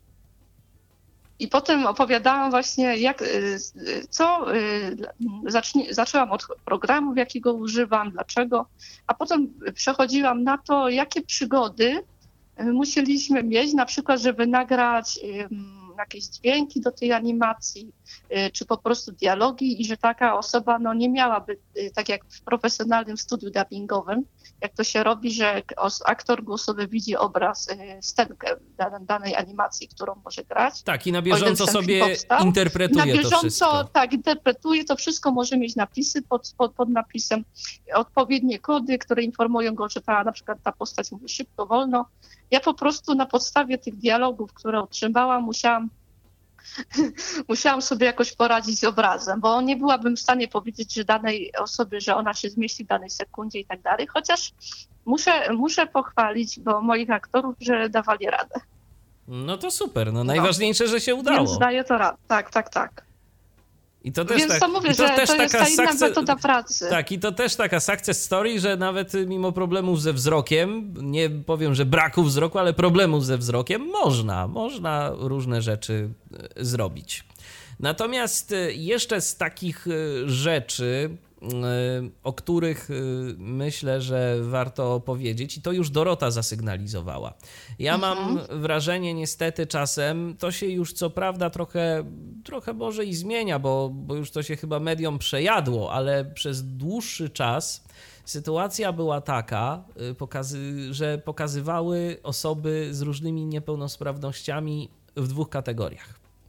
Albo osoby kompletnie życiowo nieporadne, mhm. i niezaradne i nie potrafiące zrobić tak naprawdę nic, czekające tylko mhm. na mannę z nieba, mhm. albo osoby, które po prostu mogą wszystko które są niezależne, robią dosłownie wszystko właśnie, do, co, co tylko mogłoby przyjść do głowy, wręcz gdzieś tam, no nie wiem, samochodami jeżdżą, tak? Latają samolotem y, i tak mhm. dalej, i tak dalej. I to jest wszystko zależne od tego, jak media daną rzecz pokażą. Bo mm, ja jakiś czas temu, wyobraź sobie, znalazłem nagranie, w którym była autentyczna relacja. To było, I to było nagranie jeszcze w dodatku, co ciekawe, z początku lat 90. To było gdzieś tam na kasecie nagrane. Mhm, to VHS i nie, takie rzeczy. Nie, magnetofon, na magnetofonowej, bo Aha, to było nagranie audio. To mhm. było nagranie audio. Mhm. I, było, I była to autentyczna relacja w Stanach Zjednoczonych. Gość sobie, czy tam w Wielkiej Brytanii, ale chyba w Stanach. Mhm. Gość ugadał się z pilotem, yy, który zrobił mu instruktaż lotniczy. Yy, to znaczy, ten yy, człowiek, który był niewidomy, całkowicie niewidomy, był w stanie y, włączyć te wszystkie różne rzeczy. Oczywiście ten pilot wystartował, bo no, start i lądowanie to jest najgorsze w, w lotnictwie i tych tak, manewrów. Życzymy tyle samo startów, co lądowań tak, przy okazji. I, i tych, ta, oczywiście, i tych y, manewrów nie byłby w stanie wykonać niewidomy, ale później dał mu te stery, y, pokazał jak robi się jakieś pewne manewry i mógł sobie ten niewidomy nawet polatać. No ktoś się po prostu odważył i yy, była taka możliwość. I teraz co? Teraz wszystko zależy, jak to media pokażą. Bo już od razu sensacja, tak? Niewidomy lata samolotem. Tak naprawdę, no to mhm. ten niewidomy, dobra, no mógł się po prostu przez chwilę poczuć, jak to jest latać tym samolotem. Ale on przecież nie będzie pilotem. On nie będzie y, latał tym samolotem zawodowo. Nie ma na to szans. I mieć tych szans nawet nie powinien, bo stwarzałby zagrożenie on sam nie mógłby tym samolotem polecieć. Ot i wszystko. Chociaż to jest ciekawe zjawisko. Nie powiem o samolotach, ale w jednym kraju, bodajże w Indiach, zrobiono taki eksperyment, bo było mhm. bardzo dużo wypadków, bo ludzie tam są trochę na bakier z przepisami. Oj tak. Motocyklista z zamkniętymi oczami miał przejechać przez pewien, zasłoniętymi, przejechać przez pewien obszar, ale ściśle trzymając się zasad drogowych. I jak się ściśle trzymał zasad drogowych, to przeżył. No tak, tylko skąd, mówię, tylko skąd on na przykład eksperyment. tylko skąd on na przykład miał wiedzieć o jakichś znakach ograniczających prędkość i tak dalej? Jak on się miał tych przepisów trzymać? Chyba się komunikował po prostu, ale miał jechać przepisowo i żeby Aha. tak udowo- udowodnić po prostu postronnym, że po to są te przepisy drogowe, że jak już masz nawet problem, to one ci też pomogą, tak? To pomogą. Mhm, mhm. Jasne. Nie no, wiadomo, że to, to też tak dość fajnie medialnie musiało wyglądać, ale ja właśnie poka pokazuję od i celowo mówię o tym, że te mhm. wszystkie takie rzeczy, te wszystkie jakieś tam wspinania się właśnie, czy loty samolotem, jazdy samochodem i tak dalej, i tak dalej. To, to drodzy Państwo, to wszystko okej. Okay ale w warunkach ściśle kontrolowanych i w warunkach specjalnych. To nie, że niewidomy będzie sobie tym samolotem latał na co dzień. No nie, okazjonalnie to jest przy, przy pomocy tutaj akurat asystenta. Tak? Asystenta, tak? oczywiście, bo, tak. bo w żadnym wypadku nie będzie latał gdzieś tam y, jako pilot rejsowy, tak? Troszkę jak, te, jak po prostu jazda rowerem, że mamy po prostu podwójny rowerek, nie? Że dokładnie, jest osoba, mamy tandem. która jest pilotem, tak, dokładnie, o tandemach. Mhm. Mhm. Także... Jeździ na rowerze może, ale samemu to trochę trudno. Dokładnie, więc naprawdę, a już oczywiście można by to było pokazać w mediach, tak, że sukces niewidomego poleciał samolotem. No fajnie, super. I ja też nie mówię, żeby tego nie pokazywać, ale też ja wiem, że w dzisiejszym, dzisiejszych czasach to tytuł zresztą zawsze tytuł był yy, ważną sprawą, tak? Te wszystkie lidy, yy, czyli, czyli Tak, pierwsze, właśnie, lidy. pierwsze jakieś tam kilka zdań artykułu, yy, czy Zwłaszcza, że informacji. się klika teraz, No, tak, y, tak. jak mam artykuły. Dokładnie, dokładnie. Więc to jest też ważne, ale y, też ważne jest, żeby wiedzieć, jak taką informację jednak mimo wszystko przekazać y, i, i żeby przekazać to rzetelnie, tak? Żeby się zaraz nie okazało, że mamy niewidomych pilotów, y, którzy po niebie gdzieś tam sami latają.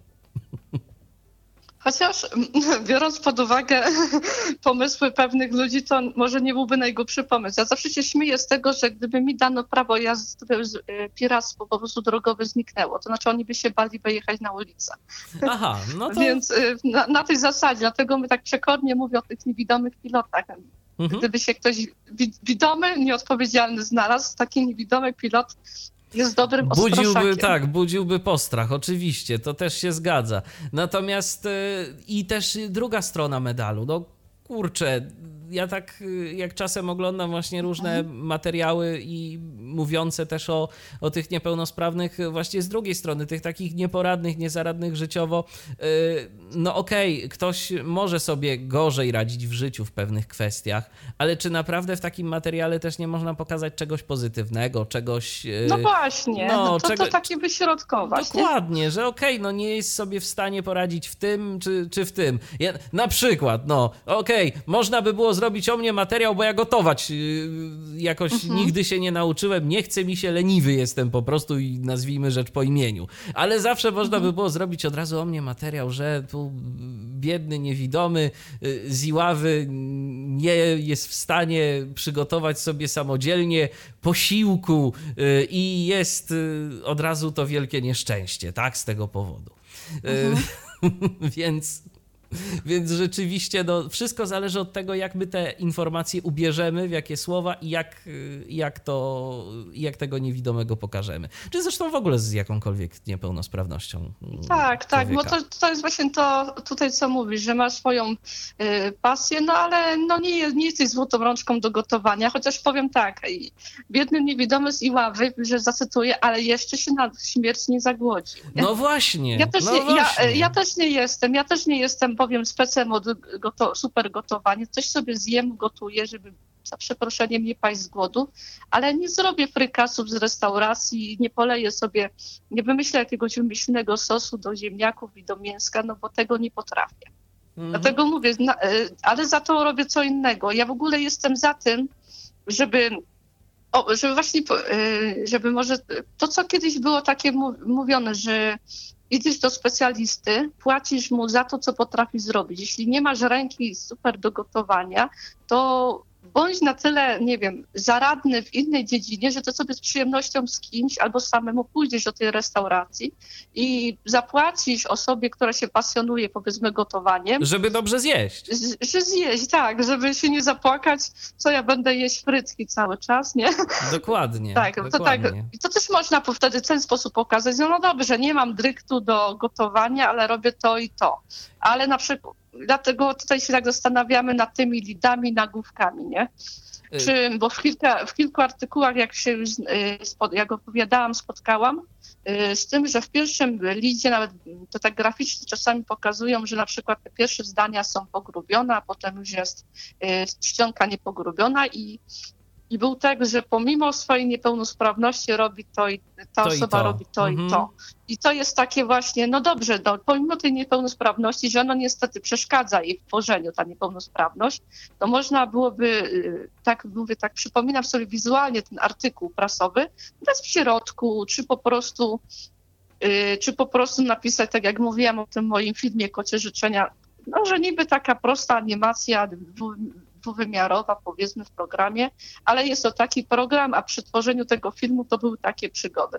W sumie Dokładnie. autorkę tego dzieła to czasami chce coś trafić, bo chętnie by zrobiła to tak, jak widziała u wielu innych profesjonalistów. O tak to powiedzmy. Oczywiście. Ale nie do końca jej po drodze, nie?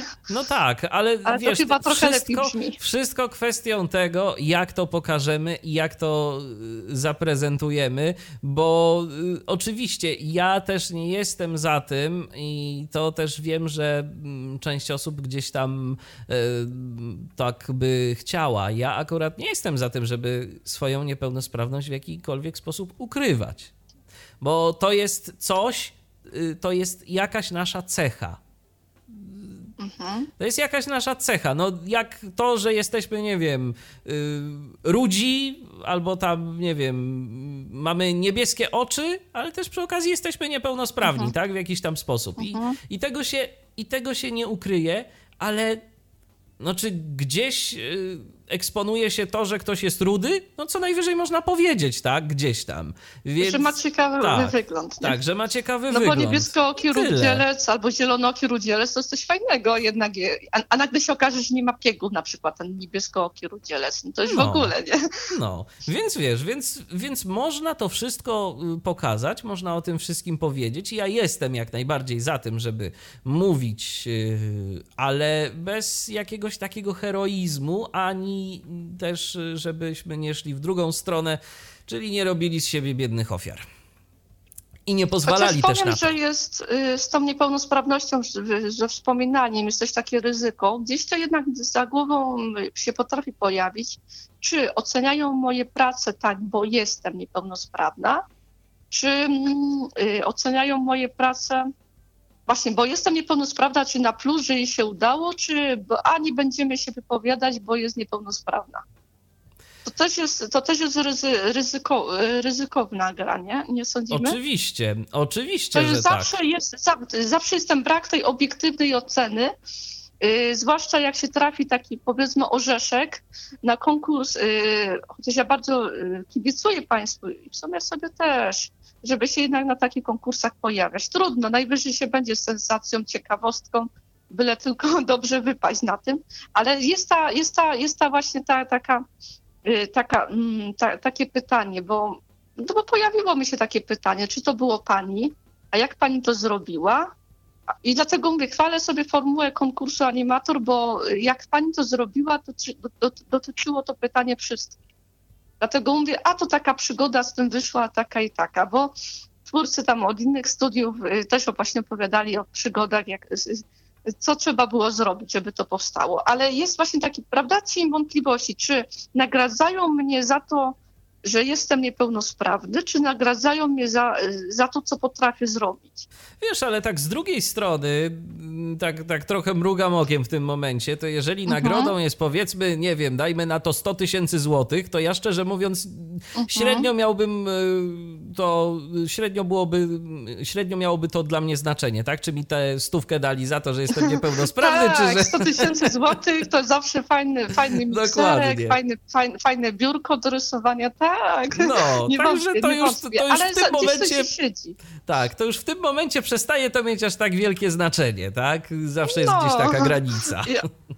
I, I życzę Państwu, żeby się Państwu tak udawało, żeby tak fajne rzeczy powstawały, żeby było to 100 tysięcy złotych, że- żeby nie trzeba było tworzyć smutnych, łzawych reportaży bo, i żeby było fajnie.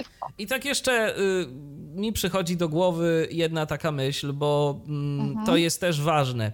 Y, I to, co ja też zresztą poniekąd tak na, na samym początku powiedziałem, a propos tego reprezentowania środowiska. Y, ja też nie sugeruję i nie proponuję jakoś bardzo przejmować się opinią środowiska.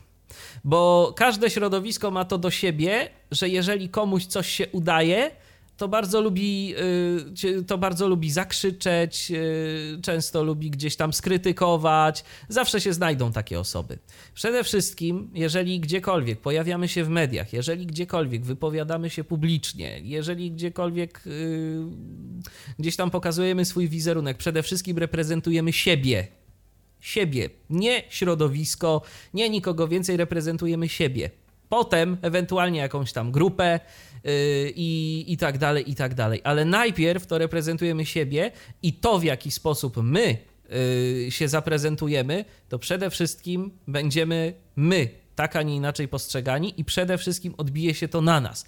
Więc jeżeli my czujemy, że zrobiliśmy dobrze, to ja bardzo apeluję nie przejmować się jakimiś tam nie wiadomo jakimi głosami krytyki, że a, zrobił tak, zrobiła tak, albo to, albo coś tam, bo coś tam, bo coś tam. Nie. Jeżeli my czujemy, że było ok, to znaczy, że było ok dla nas. Tak Zawsze jest moje można zdanie. poprawić, tak?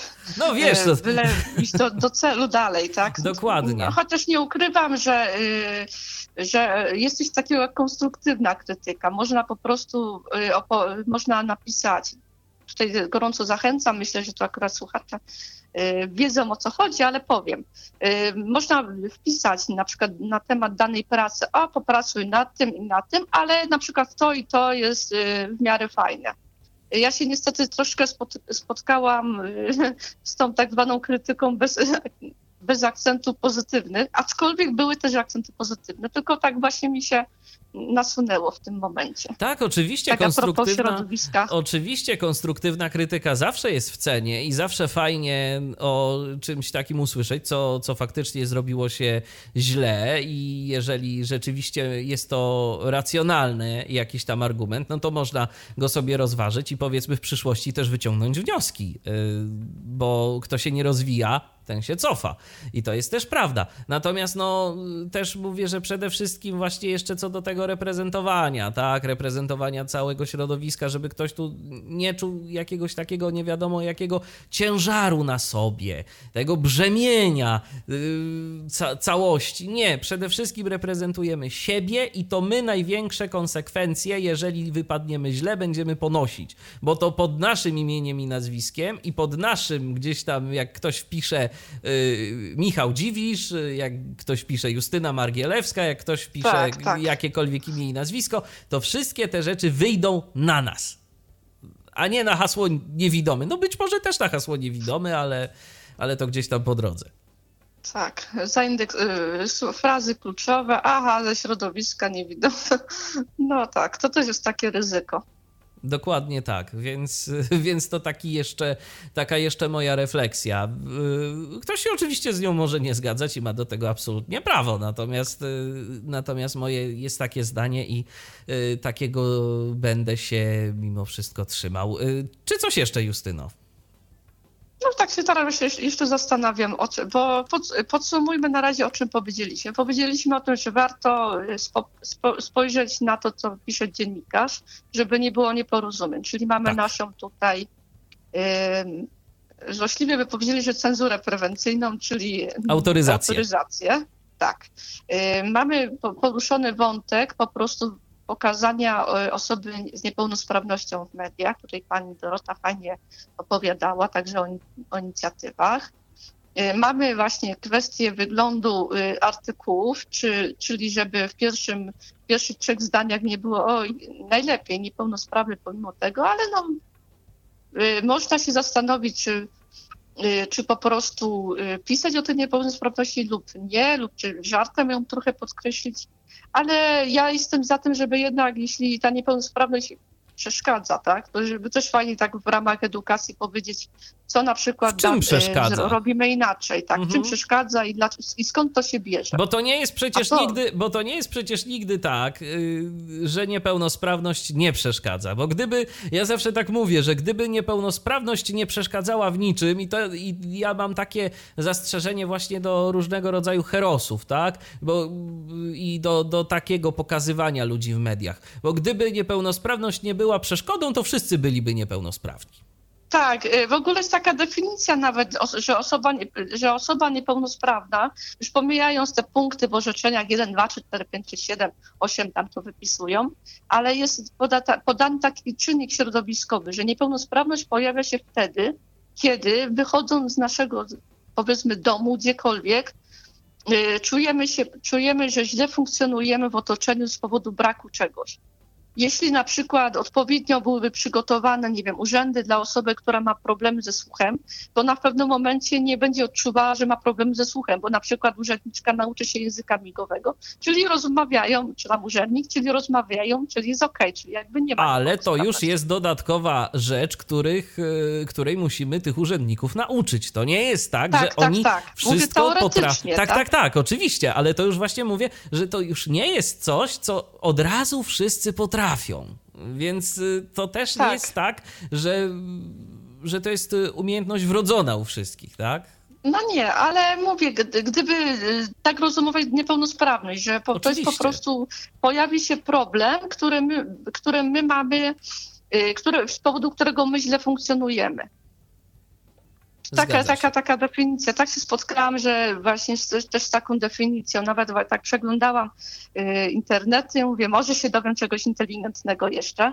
I coś, tym, i, i coś tym byłoby na rzeczy, bo jeśli by rzeczywiście y, wszystko wokół mnie, co mnie otacza, było na przykład, y, jak ja to żartobliwie w audycji radiowej mówiłam, byłoby tak zrobione, że rozpoznawałabym wszystkie wędliny w sklepie, akurat był taki żart, taki żart podałam, no to by teoretycznie nie byłoby tej niepełnosprawności, tak? Bo by ta pani wiedziała, aha, to jest ta wędlina i ona, dobra, to jest okej, okay, wiem o co chodzi, ale y, jest problem, prawda?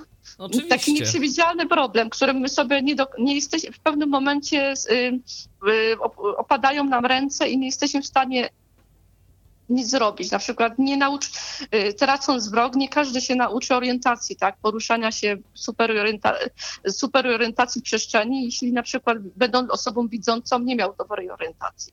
Dokładnie. Ja w sumie do swojej orientacji przestrzennej mam pewne zastrzeżenia, chociaż latam tu i tam. To, to też, no, czyli, czyli coś jednak jest na rzecz, coś takiego przeszkadzającego, coś co nas po oczywiście. prostu wyważa, co po prostu y, teoretycznie rysuje, tak? Rysuje postacie, które mają y, różne ubranka na sobie i niby rozpoznaje po tych ubrankach. A idę do sklepu z ubraniami i mam och- i czasami mam takie wrażenie, że mam ochotę, żeby mnie coś szczeliło. Mhm, mhm. No, Właśnie, nagle to... się pojawiają wszyscy, wszystkie klony. Nie? To, to jest, jest ta niepełnosprawność, czy jej nie ma? No jest ale oczywiście. oczywiście nie jest to, ale oczywiście też jest ta druga strona medalu, tej wizerunkowej, co mówimy. No nie dla każdego jest to powód do dumy, no dla mnie w sumie nie jest to powód do dumy. Tak jak już powiedziałam, no jakby się dało opchnąć to promocji, to bym to opknęła w promocji. Ten Photoshop na, na komputerze by się przydał z, z, tymi wszystkimi warstwami. To by człowiek odróżniał i by sobie poprawiał rysunki tak, żeby wyglądały perfekcyjnie. Tak, ale to, te, ale to jest właśnie, ale to jest właśnie to, że okej, okay, no fajnie by było i byłoby super, gdyby udało się jednak y, tej niepełnosprawności pozbyć, no ale skoro już jest, no to trudno, no to jakoś trzeba sobie poradzić, jakoś trzeba z tym żyć i w miarę możliwości jak najlepiej, bo życie mamy tylko jedno, jak je wykorzystamy, to już jest nasza rzecz. Tak, tak, zgadza się. I tutaj yy, właśnie to też a propos i też się można zastanowić, e, jeśli już jesteśmy już przy wizerunku osoby niepełnosprawnej w mediach, o artykułach, to jakie są reklamy na przykład z osobami niepełnosprawnymi. Tutaj mieliśmy kampanię społeczną, to w, do, do, dobrym celu była. I tak mówię, dzieci to, zwłaszcza po dzieciach, tak jak mówiłam, to wyniosły to, co należy, ale ja pamiętam, a może, a może to tylko takie moje mgliste wyobrażenie tego, co pamiętam, ale Kiedyś jeden z ośrodków dla niepełnosprawnych e, reklamował się wizerunkiem swoich smutnych podopiecznych. I Oj. pamiętam, że jak ja byłam, i pamiętam, że jak ja e, kiedyś mi postawiono taką, bo ja chodziłam e, w szkole podstawowej, gimnazjum, potem na studiach masowo, tam tylko miałam taki epizod w ośrodku szkolno-wychowawczym, powiedzmy specjalizującym się w pomocy to ja pamiętam, że ja nogami, rękami się od tych ośrodków najchętniej, najchętniej po prostu uciekłabym, zakopałabym się, byłoby to możliwe. To ja pamiętam. I, ja nie mam z tym nic, nie mam z tym nic wspólnego. Ja mam z tym nic wspólnego, y, bo to była taka reklama właśnie. To ja pamiętam dzieci, też taki, takie... ja pamiętam też taki spot radiowy w latach 90 Zobacz. To była ten, ten czas to, był. to, było coś takiego. Zobacz, niewidome dzieci uczą się żyć. I taka smucz, smutna I melodyjka, ja się taki, obawiam, taka to, pozytywka. Ja się obawiam, że ja właśnie widziałam wersję e, wizualną tej reklamy. Tak, już, już, tu, już tu naprawdę pomijając kto i co, ale to było, to, to było dość, Tak, to i było to dość mnie, to słabe. mnie na, i tak. I to było coś właśnie z ośrodkiem, co pomagają ją też chyba osoby duchowne tam. Mm, Aczkolwiek nie chcę tutaj Wiesz co, to było, to było zdaje się jakieś, to zdaje się jakieś stowarzyszenie było, już teraz nawet nie pamiętam, yy, ale, ale rzeczywiście tak. Ale właśnie, to, właśnie obawiam się, że tak, to mogło ale być taka, ale taka reklama, taka smutna, taka, taka, po prostu... no właśnie, smutne, Ja tak- brak ja tak- koloru, szarość, Tak, takie. tak, tak. Ja tak, ja tak sobie posłuchałem tego i tak sobie myślę, kurczę, to, no to niewidomi, no to o mnie niby też, ale jakoś się nie jestem w stanie w ogóle z tym identyfikować. Jeszcze taka propos, jeszcze taka propos kwestii wizerunkowych, to też myślę, że jednak mimo wszystko i tu warto, jeżeli występujemy gdzieś na przykład przed kamerą, y, jeżeli występujemy w telewizji, to jednak y, warto, żeby kogoś, y, jeżeli nie widzimy nic, wiadomo, no na co dzień ubieramy się różnie, y, różnie tam ludzie mają z tymi doborami kolorów i tak dalej, i tak dalej, ale jednak przed pójściem do studia warto mimo wszystko y, skonsultować się z kimś, czy my na- pewno dobrze sobie to ubranie dobraliśmy. Kolorystycznie i To w tylko ogóle. jest kwestia osób niepełnosprawnych, jeśli chodzi o kwestie wzrokowe. Ja się sama kilka razy pytałam, czy, czy, czy, się, czy się nie wystrasza. Znaczy nie, czy, czy jest to dobrze, A czy to też dobrze jest, wygląda. chyba, a też to jest, chyba jakoś tak, że na przykład pewnych rzeczy nie powinno się w ogóle zakładać, jeżeli jesteśmy y, kamerowani, bo kamery pewnych rzeczy nie lubią. Już teraz nie pamiętam czego, jakichś tam chyba pasków, tak, czy, czy, czy, czy tego typu Znaczy, rzeczy. to powiem szczerze, że e, powiem szczerze, że, że się nie spotkałam, ale możliwe, że tak jest. Kwestia e, ekranu, reakcji. Możliwe, że pewne kolory są po prostu za bardzo jaskrawe, tak samo, albo za bardzo świecą. Bo jeśli na przykład ktoś byłby w cekinki, ale e, nie mówię tutaj o występach scenicznych, gdzie mamy relacje, e, po prostu artystka jest w cekinach na dużej scenie i z oddalenia ta kamera jest. To całkiem możliwe, że ona się może na przykład, nagle się możemy stać takim błyskiem, taką białą damą, może coś, coś w tym jest, coś w tym jest, nie, po, e, nie powiem na 100%, bo tak jak mówię, ja jestem tutaj, jak nas mnie przedstawiłeś, jestem po prostu po dziennikarstwie nie radiowo-telewizyjnym, tylko prasowym. Ja pamiętam z Więc- audycji ale o teletur... Ja pamiętam z audycji o teleturniejach, że coś była mowa, że, że Magda Marciniszyn, która wtedy w tej audycji się pojawiła, mówiła, że Mhm. e, czegoś tam e, w, e, przy udziale w teleturnieju jeden z dziesięciu nie powinno się mieć. Ale co to było? To były chyba jakieś paski, bluzki, jakieś paski Aha. albo, albo coś tego typu. No może to jest kwestia też w zależności od scenografii, od tego jakich tam kamer się Tak, używa, ale, tak. ale Mhm. warto, ale jeżeli gdzieś idziemy na nagranie, to mimo wszystko warto też się dopytać, yy, czy są jakieś wytyczne, tak? Czego nie powinniśmy mieć, yy, czy na przykład, czy jakie kolory najlepiej. No i przy okazji potem, wiadomo, zawsze warto się też dopytać kogoś, czy z naszych bliskich, czy znajomych, czy, czy to, co my tam dla siebie przygotowaliśmy, to czy to kolorystycznie jest w porządku, żeby też nie wyjść na jakiegoś dziwoląga przed kamerą. No, można tak powiedzieć, chociaż taka też taka subiektywna rzecz, bo na przykład ja bym potrafiła powiedzieć, e, wyrazić opinię na temat może e, stylu ubierania się kogoś obok mnie, ale siebie to nie za bardzo jestem w stanie ocenić. Jasne. Bo to też jest kwestia urody, bo na przykład w tele, właśnie jeśli jesteśmy o wizerunku, mówimy, w telewizji lansuje się pewien typ urody. Na przykład ja mam wrażenie, że bardzo dużo blondynek, szeroko uśmiechniętych blondynek. No i pokazują szeroko uśmiechnięte blondynki, w, y, powiedzmy w kolorach, które im odpowiadają. I nagle się okazuje zaraz, ale chyba nie ma za bardzo ściągi na y, krótkowłosa, ciemnowłosa szatynka, y, jak co ja z taką niezbyt ciemną karnacją, raczej jasną, zaraz chyba ściągi brakuje. Jak, jak, jakie to kolory ona powinna mieć na sobie?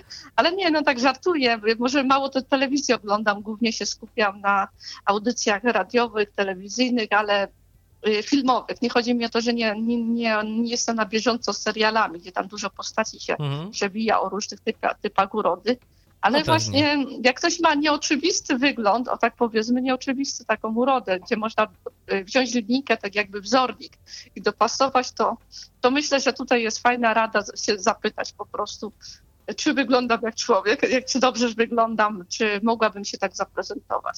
I liczyć oczywiście, że ktoś nam powie prawdę, dlatego, y, Tak. dlatego może niekoniecznie nawet y, warto się pytać tych ludzi, którzy później będą tam odpowiadać za to, mm, jak my się będziemy prezentować przed tą kamerą, y, bo też mi przyszło do głowy i to wracamy Aha. znowu do tej y, kwestii y, materiał pod tezę, tak? Jeżeli komuś będzie zależało Mhm. na tym, żeby przedstawić osobę niewidomą jako taką biedną sierotkę, y, to dla tego dziennikarza będzie nawet lepiej, jak my sobie tego ubrania dobrze nie dobierzemy.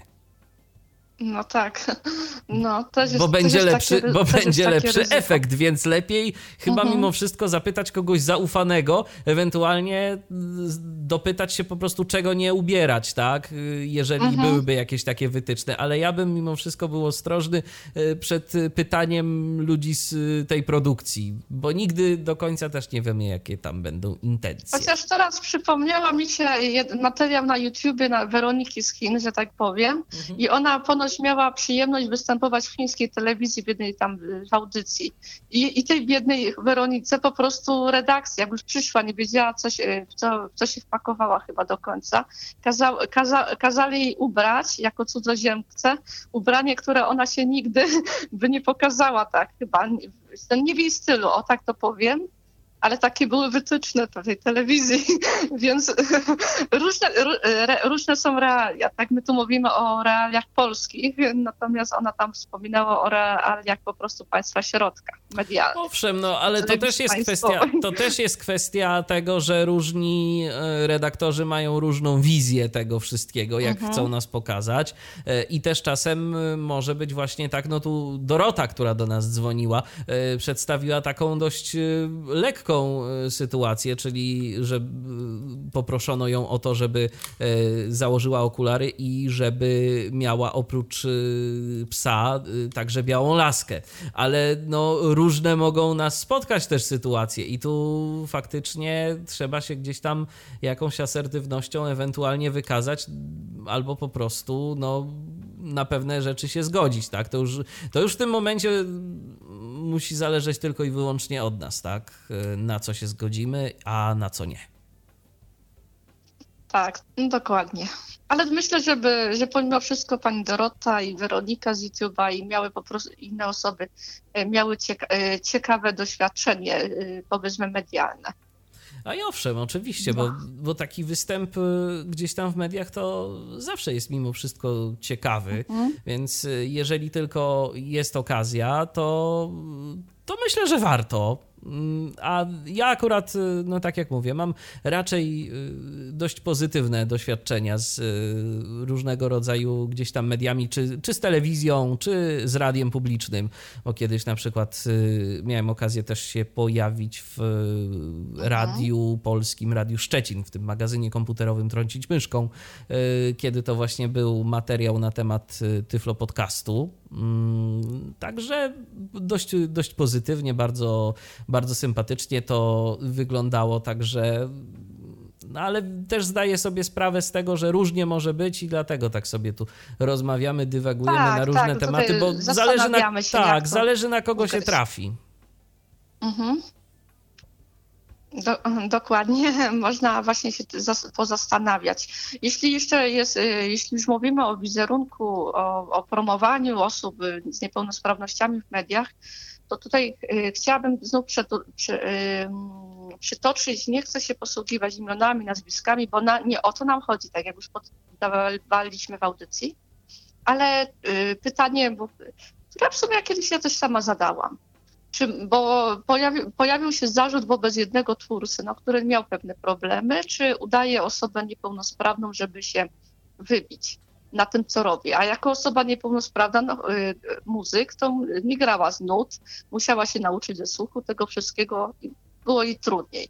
Ale osoby, które chyba najprawdopodobniej nie miały do końca wiedzy na ten temat, y, to po prostu było takie właśnie pytanie, może zaczypliwe, chociaż Chociaż to jest taka jest prawda, że nawet te hejterskie, tak, czasami komentarze, to też jest, to, to, też jest reakcja, jakby po prostu jednak pomimo wszystko sprzyjająca jakby zobaczeniu przez innych osób, byle tylko te osoby inne nie, oczywiście nie stawały się wielbicielami osoby, która tam pisze. Ale takie pytanie właśnie, czy Y, czy ta osoba, nie, prezentująca swoje, y, swoje, swoją specjalność w mediach, y, no w praniu wychodzi, że jest osobą niepełnosprawną. Nie, wy, nie, wy, nie wybija się na tym, że jest osobą niepełnosprawną, ale to widać i pojawia się pytanie, czy ty się wybiłeś na tym, że jesteś osobą niepełnosprawną, bo jeśli się pojawiły wcześniej, tak, na, na zasadzie kuli śmiesznej, Y, artykułu o tej osobie, że się zajmuje tym, a że jest osobą niepełnosprawną. No i na przykład w tej nieszczęsnej wyszukiwarce pozycjonuje się tak, y, dany twórca, osoba niepełnosprawna. Aha, wybiłeś się na tym, że jesteś osobą niepełnosprawną. Y, wiesz co, tylko mhm. Mm, z drugiej strony zastanawiam się nad tym, na ile jest to skuteczne. Bo mhm. wydaje mi się, mam przynajmniej taką nadzieję, że okej, okay, coś takiego, takie wybicie się y, może być dobre na samym początku. I mhm. jeżeli tak, jeżeli to jest coś, jakiś taki dodatkowy czynnik, który powiedzmy sobie szczerze, budzi jakąś tam jednak mimo wszystko sensację, to ja mhm. nie twierdzę, że jest w tym coś złego. Natomiast y, nie wierzę, żeby to do samego końca i cały czas jak to się ładnie mówi, żarło. To znaczy, nie wierzę, żeby cały czas dało się jechać na, niepeł na niepełnosprawności, że ktoś jest niepełnosprawnym artystą i że y, tylko na tym ujedzie.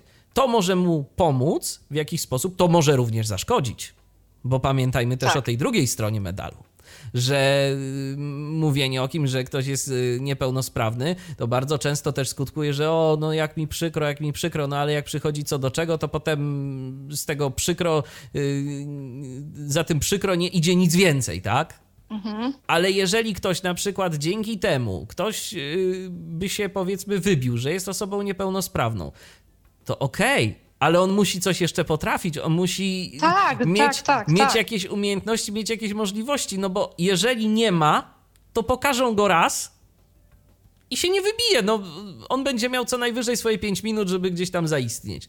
A jeżeli tego nie wykorzysta w odpowiedni sposób, jeżeli nie będzie dysponował odpowiednimi umiejętnościami, to tak naprawdę y, wiele więcej nie uda się osiągnąć. Mhm poza tym jakimś tam jednym występem. Mamy kogoś e, na naszej antenie, kto się do nas no, dodzwonił. Halo? To jeszcze raz ja, bo tak słyszałam Dorota, rozmawialiście o tym, co Cześć, można Doroto. składać na siebie do telewizji. To, że ja jestem na bieżąco, to tylko a, no to... powiem jeszcze a propos tych pasków, to nie można drobnych e, kratek, kropek, ani absolutnie, to jest w ogóle zakazane, e, dużego logo, które reklamuje jakąś firmę, czyli a, typu koszulki z, z Nike i tak dalej. Rozumiem, nie? super, super. To, fajna, tak bardzo fajna informacja dopowiem, gdyby właśnie komuś się złożyło kiedyś nawet, że tak powiem, z bomby, tak, wystąpić, to, to żeby to mieć trzeba uważać. że najlepiej w gładkich, mhm. w gładkich rzeczach, a i jeszcze jedno śnieżno-białych też absolutnie nie. Więc e, to o, takie czyli uwagi. to jest Drobne efekt wzory. światła, bo tak się zastanawiałam Dokładnie, właśnie, to bo to widocznie ten, ten biały po prostu jakieś, nie wiem, no odbija pewnie wszystkie możliwe kolory i się, i się to jakoś, nie wiem. A i przy okazji, wiesz, przy okazji może prezentuje. na tym są widoczne wszelkiego rodzaju nawet najdrobniejsze jakieś zanieczyszczenie, jakieś pyłki, jakieś cokolwiek. To no, też może być. Też tak myślę. Mhm. Też tak myślę, więc tak się wbiłam tutaj w waszą Super. dyskusję, ale tak pomyślałam, że jeszcze powiem. To tyle, słucham dalej. Dzięki serdeczne się. za telefon. Trzymaj się również, pozdrawiamy. I przypominam y, przy tej okazji nasz numer telefonu. Jeszcze chwilę tu jesteśmy, więc jeżeli chcecie y, z nami porozmawiać, y, może również jakimiś doświadczeniami medialnymi się podzielić, to dzwońcie 123 834 835 123 834 835.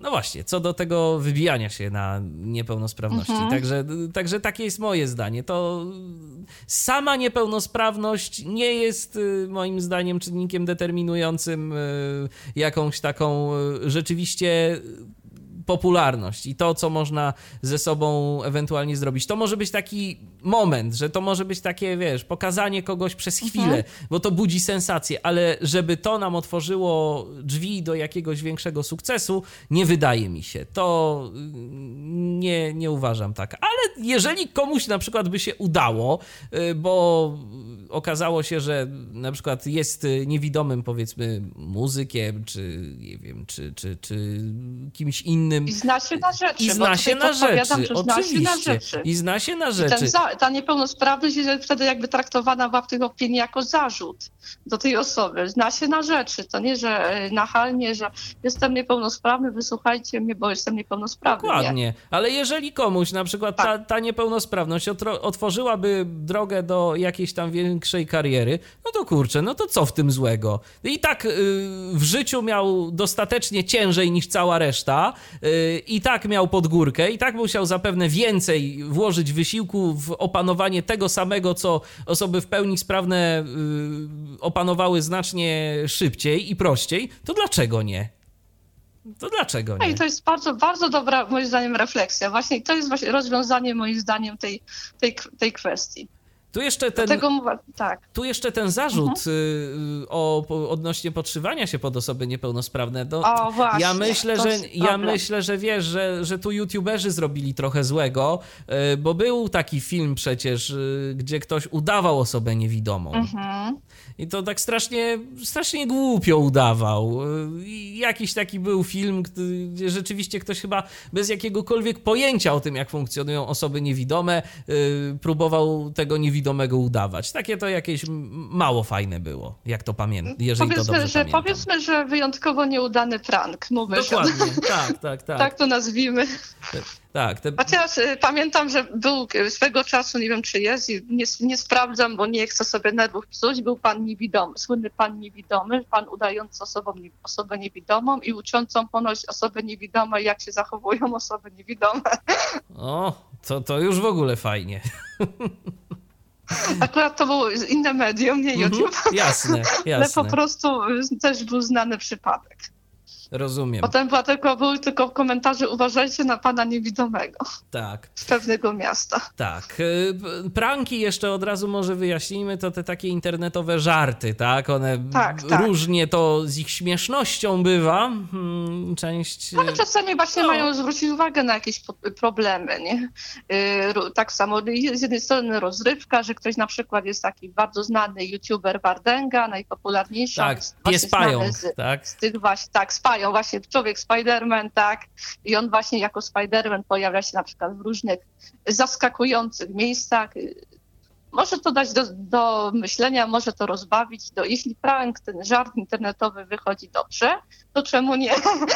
Powiem, tutaj akurat podaliśmy przykład żartu internetowego, który jest nieudany. Tak, ale na przykład, no właśnie, te pranki mogą mieć różne oblicza, bo chociażby właśnie wspomniany przez ciebie pan Sylwester później miał jakieś takie e, swoje epizody mniej e, zabawne, tak, rzekomo kiedy. Go po, rzekomo go ale prawda jest taka, że on nie pobił e, osoby starszej, było Tylko, takiego, tylko tak, tylko jakiegoś tam kolega drugi kolega, e, dokładnie. Udawał, tak. I oni, że pewną scenkę chcieli pokazać, może żeby ku ostrzeżeniu, no ale, ale po, poniosły się wieści, że Bardęga bije kogoś. Tam, Zostało to zupełnie, tak, i zostało to zupełnie nie Tak. tak odebrane przez ludzi, którzy byli tam na miejscu, bo to w warszawskim metrze, jak dobrze pamiętam, Tak, miała tak, w miejsce metrze, ta tak, tak, sytuacja. tak, tak, tak, ta sytuacja miała w metrze. Że to nawet chyba kolega ma, miał na taki pseudonim artystyczny Wapniak. No i Wapniak, czemu no Wapniak się kojarzy mm, z osobą starszą? No to pokaże, no to może pokażmy, jak się nie powinno postępować wobec osób starszych. No to No i źle to pokazali, ale okazało się, że chyba jednak nie do końca było to przemyślane, w jaki sposób to pokazali. Mhm. Mhm. Ale nawet, to znaczy, że nawet doświadczonym twórcom internetowym się zdarzają wpadki, więc Owszem, każdemu się może zdarzyć. każdemu się może zdarzyć, a mm, dziś e, przypominam, rozmawiamy o wizerunku osób z niepełnosprawnościami w mediach, o tym, jak e, media nas postrzegają, jak e, my siebie gdzieś tam możemy zaprezentować w mediach różnych, czy to w prasie, czy w radiu, czy w telewizji. No, pomijając oczywiście te takie media wyspecjalizowane, tak jak chociażby nasze, gdzie my tu nikomu wiadomo krzywdy nie zrobimy, no bo też y, my akurat znamy doskonale sytuację osób niewidomych y, czy niedowidzących i wiemy jak to wszystko wygląda, więc y, zawsze staramy się zadbać o to, żeby jednak te audycje były w miarę możliwości rzetelne i żeby nie przekłamywać jakichś tam różnych y, rzeczy, sytuacji, informacji, ale wiadomo, y, media takie mm, głównego nurtu, mainstreamowe, stacje radiowe, telewizyjne, niepełnosprawność zawsze będą pokazywały bardziej w charakterze ciekawostki bądź też interwencji. Tak, interwencji zwłaszcza. No bo to jest tak, może byłoby inaczej, gdyby nie to, że no niestety musimy, nadal się zdarzają też miejmy to na uwadze na, naszych bohaterów dzisiejszego, audycji, dzisiejszej audycji dziennikarzy, że no niestety wkraczają, prawda, na pewien teren, gdzie jednak się zdarzają rzeczy, powiedzmy, powiedzmy delikatnie rzecz ujmując, nie fair wobec osób niepełnosprawnościami. Oczywiście, też, że tak. Więc to też po prostu może troszeczkę środowisko, tak? Y, pokaz, y, środowisko, wydarzenie, y, perspektywa, jaką się znaleźli ci, ci dziennikarze, dawać taką, a nie inną interpretację. Tak, oczywiście, no bo właśnie jeszcze media to też sytuacje i kwestie interwencyjne. O tym również nie możemy zapominać. Tu tu chyba szczególnie jest ryzyko pokazania osoby z niepełnosprawnością jako takiego właśnie kogoś bardzo niezaradnego. Mam takie wrażenie. W tych wszelkich materiałach interwencyjnych. No, choć, może, tak, możliwe, że tak, chociaż y, gdyby w tych materiałach interwencyjnych, tutaj nie, nie, nie, nie krytykuję, bo w ogóle poruszanie tematu osób niepełnosprawnych, czy w mediach wyspecjalizowanych, które się poja- które nie zawsze były, y, na, no, nasze na przykład część tych mediów, które działają na rzecz osób niepełnosprawnych, to może mają, może mają 30 lat. Może to był temat, który był jednak, powiedzmy sobie, wprost zamilczywany. Więc ta, nie, może nie, nie tyle, że nie wiedza, może po prostu brak y, pewnych informacji dotyczących do tych dziennikarzy też z tego wynikał. Może się okaz okazać, że jest na przykład rodzina dziennikarzy, którzy od lat zajmowali się dziennikarzem. Taka rodzinna tradycja, taka powiedzmy, że dobre dziennikarstwo, nie mówimy o źle o dziennikarzach. To nagle się okazuje, że powiedzmy wnuczek dziadka dobrego dziennikarza nagle dostaje temat, z którym jego doświadczony dziadek no nigdy by nie przypuszczał, że w ogóle to mu się w mediach pokazuje, tak?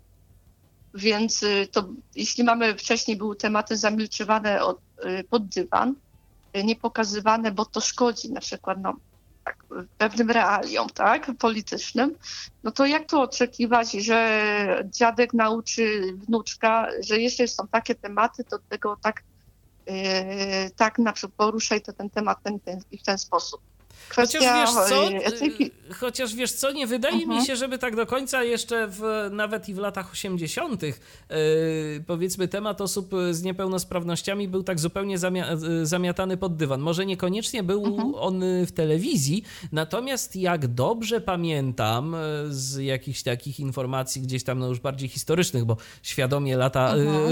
yy, radia w latach 80. nie słuchałem, natomiast były zdaje się w którymś programie polskim Polskiego Radia audycje poświęcone osobom z niepełnosprawnościami, nawet chyba też osobom niewidomym bezpośrednio, więc y, y, o tym, na te tematy też się gdzieś tam mówiło, co prawda, to chyba bardziej nawet się wtedy mówiło o inwalidach, bo to wtedy tak nie, właśnie, nie mówiło właśnie, się o osobach... I tak. to słowo, i to jest to słowo, które z łaciny człowiek bezużyteczny, nie, nie, to dlatego się odchodzi od słowa grupy inwalidzkie, dlatego mówią z niepełnosprawni albo z niepełnosprawnościami. Mhm. Bo to tak z łaciny właśnie Stopień wyszło, że niepełnosprawności, tak? Tak.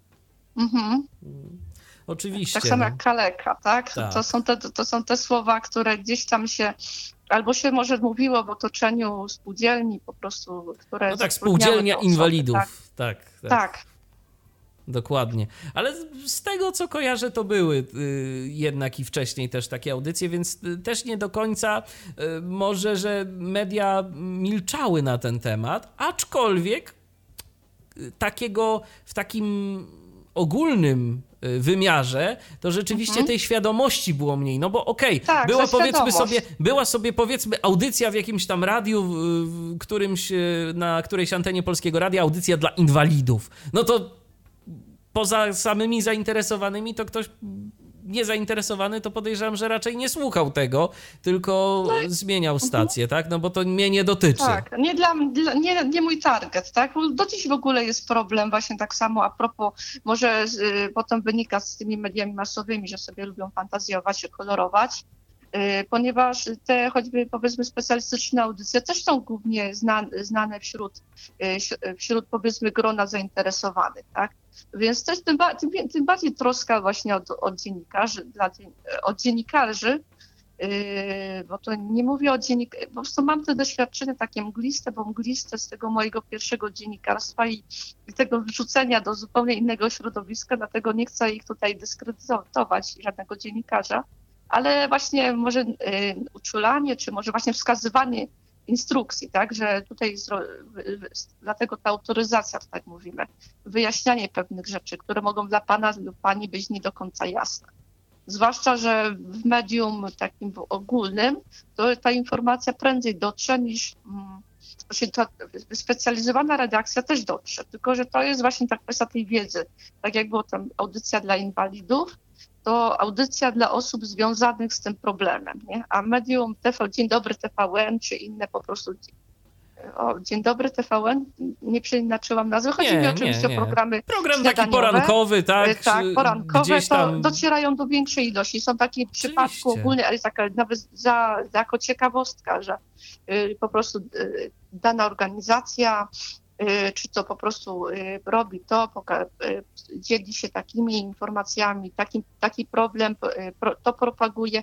Wiem, na przykład nawet u naszej fundacji, właśnie tej akcji Miej obraz osoby niewidomej, mieliśmy przyjemność właśnie być w telewizji, w programach takich właśnie śniadaniowych i stąd po prostu kolega właśnie opowiadał o warsztatach, o tych warsztatach. Z drugiej strony y, te wszystkie informacje, które się pojawiają właśnie w tych takich śniadaniówkach, to są zazwyczaj informacje bardzo takie y, krótkie i to nie są w mhm. żaden sposób materiały pogłębione. No zobacz, my siedzimy tu już i rozmawiamy dwie godziny. Y, która stacja y, niewyspecjalizowana pozwoliłaby nam na taki temat rozmawiać przez dwie godziny? Tak, to już to dawno jest, by nas zdjęli z anteny. To nie jest temat mainstreamowy. To nie jest temat mainstreamowy, tak, dlatego mówię, tam może jeśli ta audycja miała 10 minut, maks 20, to byłby cud. To Ktoś cud. zawsze może powiedzieć, cud. ale to przynajmniej krócej byście gadali, no ale trudno. Ale nie, to akurat powiem, że pod kątem koncentracji, tak, jeśli to są takie y, zajawkowe tematy poruszane, żeby zwrócić uwagę, to też y, kwestia właśnie koncentracji widza. Chyba coś znów na YouTube mi się kłania, znów ten nieszczęsny internet, że gdzieś w jakimś vlogu było powiedziane, że jak się, jak się ma publiczność, która wytrzyma powyżej 30 minut y, na filmiku jakimś tam omawiającym jakąś y, kwestię, to musi być naprawdę bardzo zainteresowana danym tematem. A tutaj szacunek dla Państwa, słuchacie nas już ponad dwie godziny.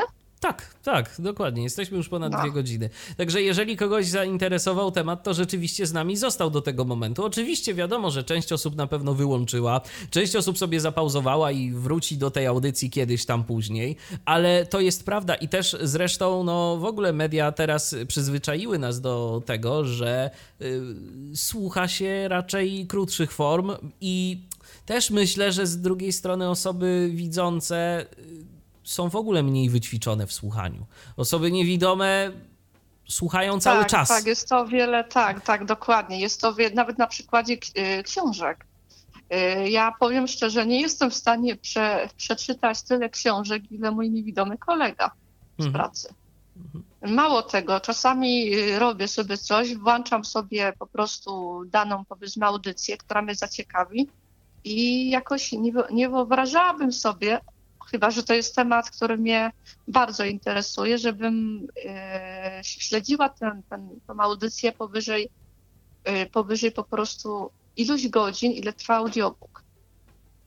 Więc to e, nawet czy biorę jakąś książkę z dziedziny, która mnie interesuje, to też się złapałam na tym, że Kiedyś o wiele więcej czytałam, nie ukrywam.